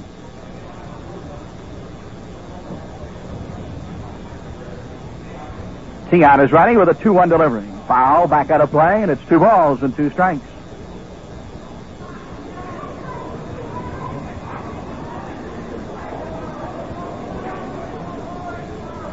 Boog Powell at third base. Merv Rettenmund at second. First base is open with one down. Here's the line by Tiant.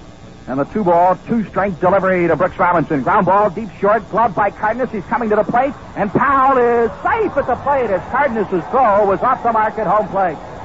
Boog moving to his left as Mitterwald was moving to his right. And Boog just stepping across the plate as Mitterwald tried to come back and make a tie. The fielder's choice play and an RBI for Brooks Robinson. Now eight to three. Check and see if there's an error play, and Dave Johnson will be the batter. Before Johnson bats, let's pause for station identification. This is the Baltimore Oriole Baseball Network. This is Jim West talking about the Jones Boys. Bob Jones, that is, with music and friendly chatter, evenings on Radio 11 WBAL Baltimore.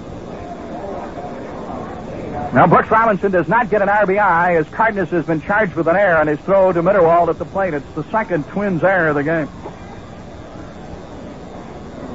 So Brooks does not get an RBI, but Boog Powell scores the Birds' fourth run of this inning and eighth of the game. They now have a five-run lead going to the bottom of the ninth inning. Rettenmund is at third base, and Brooks is at first base, and Johnson batting at one ball and no strikes. Tiant is running. Here's his pitch. A pine inside, two balls and no strikes. Well, this has been a very long but very productive inning for the Orioles in the top of the ninth. They're hoping to increase their lead by at least a one run with an insurance marker in the ninth, but they have added four already, and still with just one away, Rettenmund is at third and Brooks at first. So the sent by Tiant on the pitch. Johnson swinging in a fly ball to deep left field. Home run, Dave Johnson, and the Orioles now lead it 11 to 3. Dave Johnson with a line drive homer off of Louis Tiant to the left field bleacher seats with Rettenmund and Brooks Robinson scoring in front. And the Orioles now have an eight-run lead in this ball game, 11 to 3. And many of the Twins fans here today are now leaving. A 363-foot home run by Dave Johnson. Second of the game for the Orioles, and the fourth in this game. The Twins have two. Now Andy Etchebarren, the ninth man to bat in this inning. Swing and a miss for a strike, and it's no balls and one strike. Dave Johnson is homered. And the Birds have now scored seven runs in this ninth inning. Here's a high pop up in the infield. Cardenas backtracking a couple of feet to the grass. He's waiting. He's got it. And Etchebarren is retired for the second out here in the ninth inning. Now McNally will bat. And this is the second time for McNally to the plate here in the ninth inning. Dave Johnson. Three run homer. The Birds are batting. McNally for the second time in this inning. Tiant high with a breaking pitch.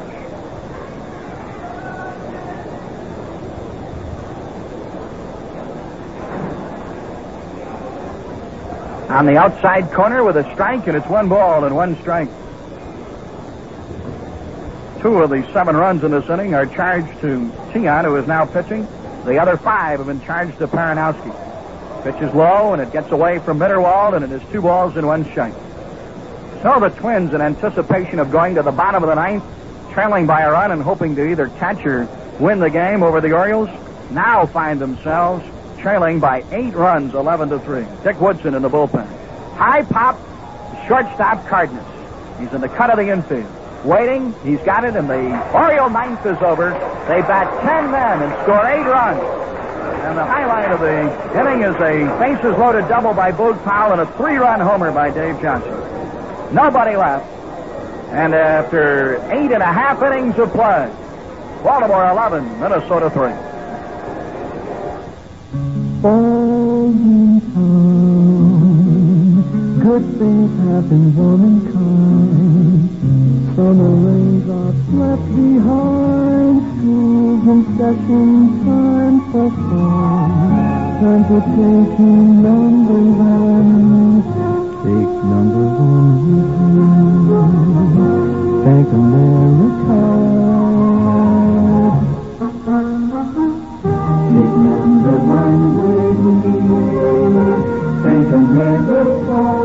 It's an unpredictable time of year, fall. You turn a corner and there's back to school. Turn another and there's a sale going on. For the expected and the unexpected, take number one with you. Take number one with you. Take a Take number one with you. Take a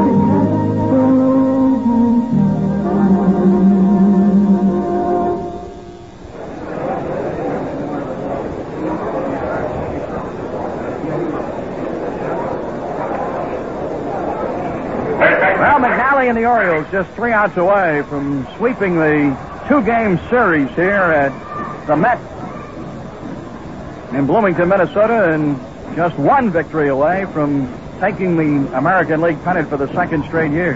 McNally will face Rick Renick, Danny Thompson, and a pinch hitter, I'm sure, for Tiant here in the bottom of the ninth inning. Strike one, no balls and one strike. A seven-run ninth inning. The Orioles have had two seven-run innings in the first two games in the American League Championship Series. Yesterday, they scored seven in the fourth inning. Ground ball hit up the middle for Renick. Number six in the game off of McNally. Renick is on with a leadoff single here in the bottom of the ninth inning. But the Twins are so far away from getting back into this ball game, trailing by eight runs. Danny Thompson will be the hitter, and Quilici will follow Thompson to the plate.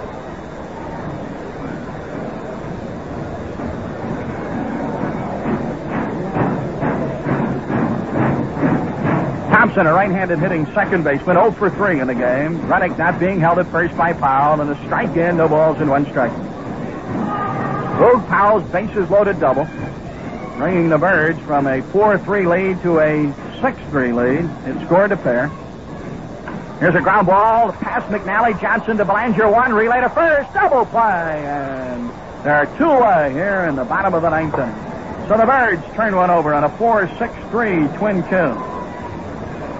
Renick is retired at second, Thompson at first, and here is Quilici. Came in in uh, yesterday's game, filling in at second base, and in one plate appearance, flagged to center fielder Paul Blair. He's 0 for 1. So McNally now just an out away, and the Birds one out away from taking the second game of this best three out of five series. A foul out of play, strike one, no balls and one strike.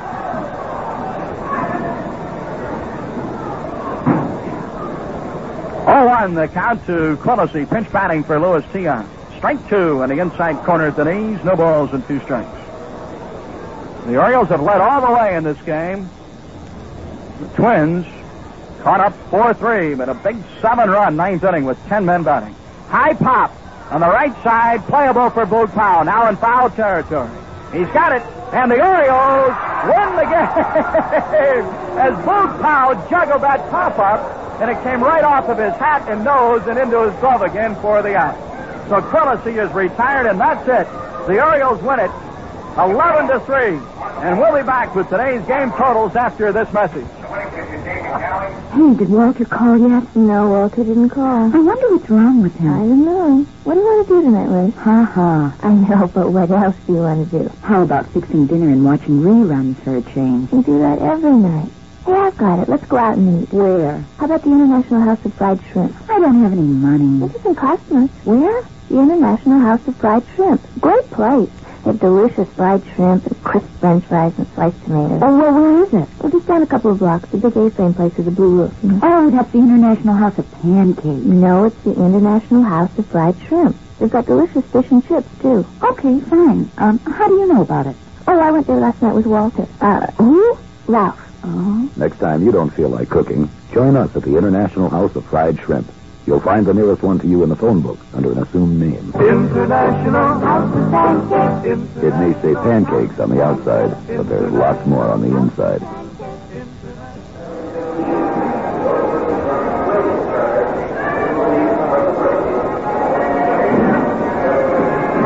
Well, Boog Powell juggled that pop-up in foul territory of the bat of Quilici. He caught it, and then it popped right out of his glove. And then he balanced the ball off the lid of his cap and beak of his nose before he again clinched the ball into his glove for the final out of the game. And Dave McNally and the Orioles have defeated the Twins here by an 11 to 3 score. And this ball game, with its tense-filled moments until the top of the ninth, nobody would have ever guessed that it would finish like this. With a score of 4 to 3, and the Orioles about to break it open in the fifth inning with the bases loaded and nobody out, Stan Williams came on with a brilliant relief pitching performance and retired Brooks Robinson in a foul pop to Mitterwald. Dave Johnson on a shallow fly ball to Tony Oliva in right field. And Andy Etchebarren on a strikeout to hold the Orioles without scoring in that top of the fifth inning. And the score remained 4 to 3.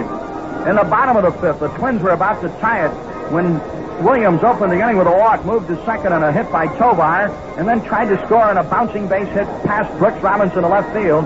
But Merv Rettenmund's perfect throw to Etchebarren cut him down for the second out of that inning. And then McNally retired Killebrew in a pop-up in the infield to stop a twin threat. And the score was still 4 to 3. We went to the sixth when the Twins left a runner on, the seventh when they left another on, and the eighth when they left another on. And we went to that ninth inning, four to three, and then the balloon just burst for Ron Perranoski and the Twins as seven runs scored, ten men batted, and it was highlighted by a bases loaded double by Boog Powell and a three-run home run by Dave Johnson. Chuck Thompson is with us, and Chuck, as I just mentioned, I don't think anybody ever expected an 11-3 final score in this second game. I'm certain that no one did, and I, I also think, John, that hardly anyone expected the treatment that Ron Perranoski got this afternoon. And this will be one of the big stories of the ball game, along with the, the outstanding pitching of Dave McNally and the good hitting of the Orioles this afternoon. The Perranoski incident will certainly get a lot of print and a lot of coverage around the country, and it occurred uh, before the Orioles came out on the top of the eighth inning. And as you noted, John, between innings, Earl Weaver spoke to plate umpire Bill Haller. And it was plate umpire Haller who went to Perranoski, looked first at the baseball, looked at his hands, sent him to the dugout, made him wash his hands. And after he cleaned up, came back out to face the Orioles, they treated him as rudely as Perranoski has ever been treated by an Oriole ball club that hadn't scored on him in, what, 17 and a third innings this year. And it finally wound up with Perranoski being hung with an inning and a third, five hits, and five runs. Now that will be the, the story that'll share the billing with Dave McNally, I'm certain. Chuck, there's no better way to go back to Baltimore than with a two-game lead, and that's just exactly what the Orioles are doing. They'll try to wrap it up tomorrow with Palmer going against maybe Blyleven, possibly Kaat. Rigney may change his pitching cha- probables for tomorrow's ball game. We'll have to wait and see, but it's a two to nothing lead. I wonder what kind of an explanation Boog Powell will have for everybody on his magnificent catch of that foul pop here in the ninth inning off the bat of Quilici that ended the ball game. He played volleyball with that for it seemed like two minutes, John, before he finally trapped it around the belt somewhere and squeezed it for the final out. But I'm sure Boog will have a logical, plausible explanation. Wasn't McNally's pitching performance really something here? I mean, he's such a gutsy pitcher, intense situation, and he, he just uh, really pitched himself out of not major jams, but semi jams in that seventh, eighth, ninth innings, or sixth, seventh, and eighth innings when a runner was on, maybe in scoring position, but he just bore down and really came out of it and did not give up that run to tie the game. I think the way uh, most people, the younger people today, would explain it would say that Dave certainly did not lose his cool, and he was a very cool and a very determined uh, uh, left-hander this afternoon and pitched in fine fashion against a very tough ball club. Not uh, uh, tough, they're tough anywhere, but I think they are particularly tough here at the Met. And uh, this is a hitter's ballpark, and a pitcher can come out of here wondering what happened to him, as we saw yesterday with a couple of fine pitchers in Perry and Cuellar who were rudely treated. This afternoon, McNally was just too much of a left-hander for the Minnesota Twins, and I'll bet you, John, I'll just bet you that he'll talk to you more about the two base hits than about the pitching. Chuck, we'll look forward to that uh, ball game tomorrow at Memorial Stadium, game number three of this best three out of five series, as the Orioles sweep a pair here at the Met in Minnesota, taking uh, game number one 10 to six, and game number two here today by a score of 11 to three. And repeating that Cincinnati has won a pair from Pittsburgh in the Eastern Division of the National League uh, as they defeated the Pirates twice. Uh, yesterday, three to nothing, and today, three to one. This program was brought to you by authority of the Baltimore Oriole Baseball Club and arranged purchased by Dennis Dunn Incorporated. Any rebroadcast or other use of this play-by-play description without written consent is prohibited. The next Oriole Championship playoff game will be tomorrow at Baltimore's Memorial Stadium, and airtime will be at 12:55. Our engineer has been Ken Kimball. This is John Gordon, along with Chuck Thompson and for Bill O'Donnell, saying so long from Metropolitan Stadium in the Twin Cities. And once again, the final score in game number two, Baltimore 11 and Minnesota 3. This has been a DDI Network Sports presentation.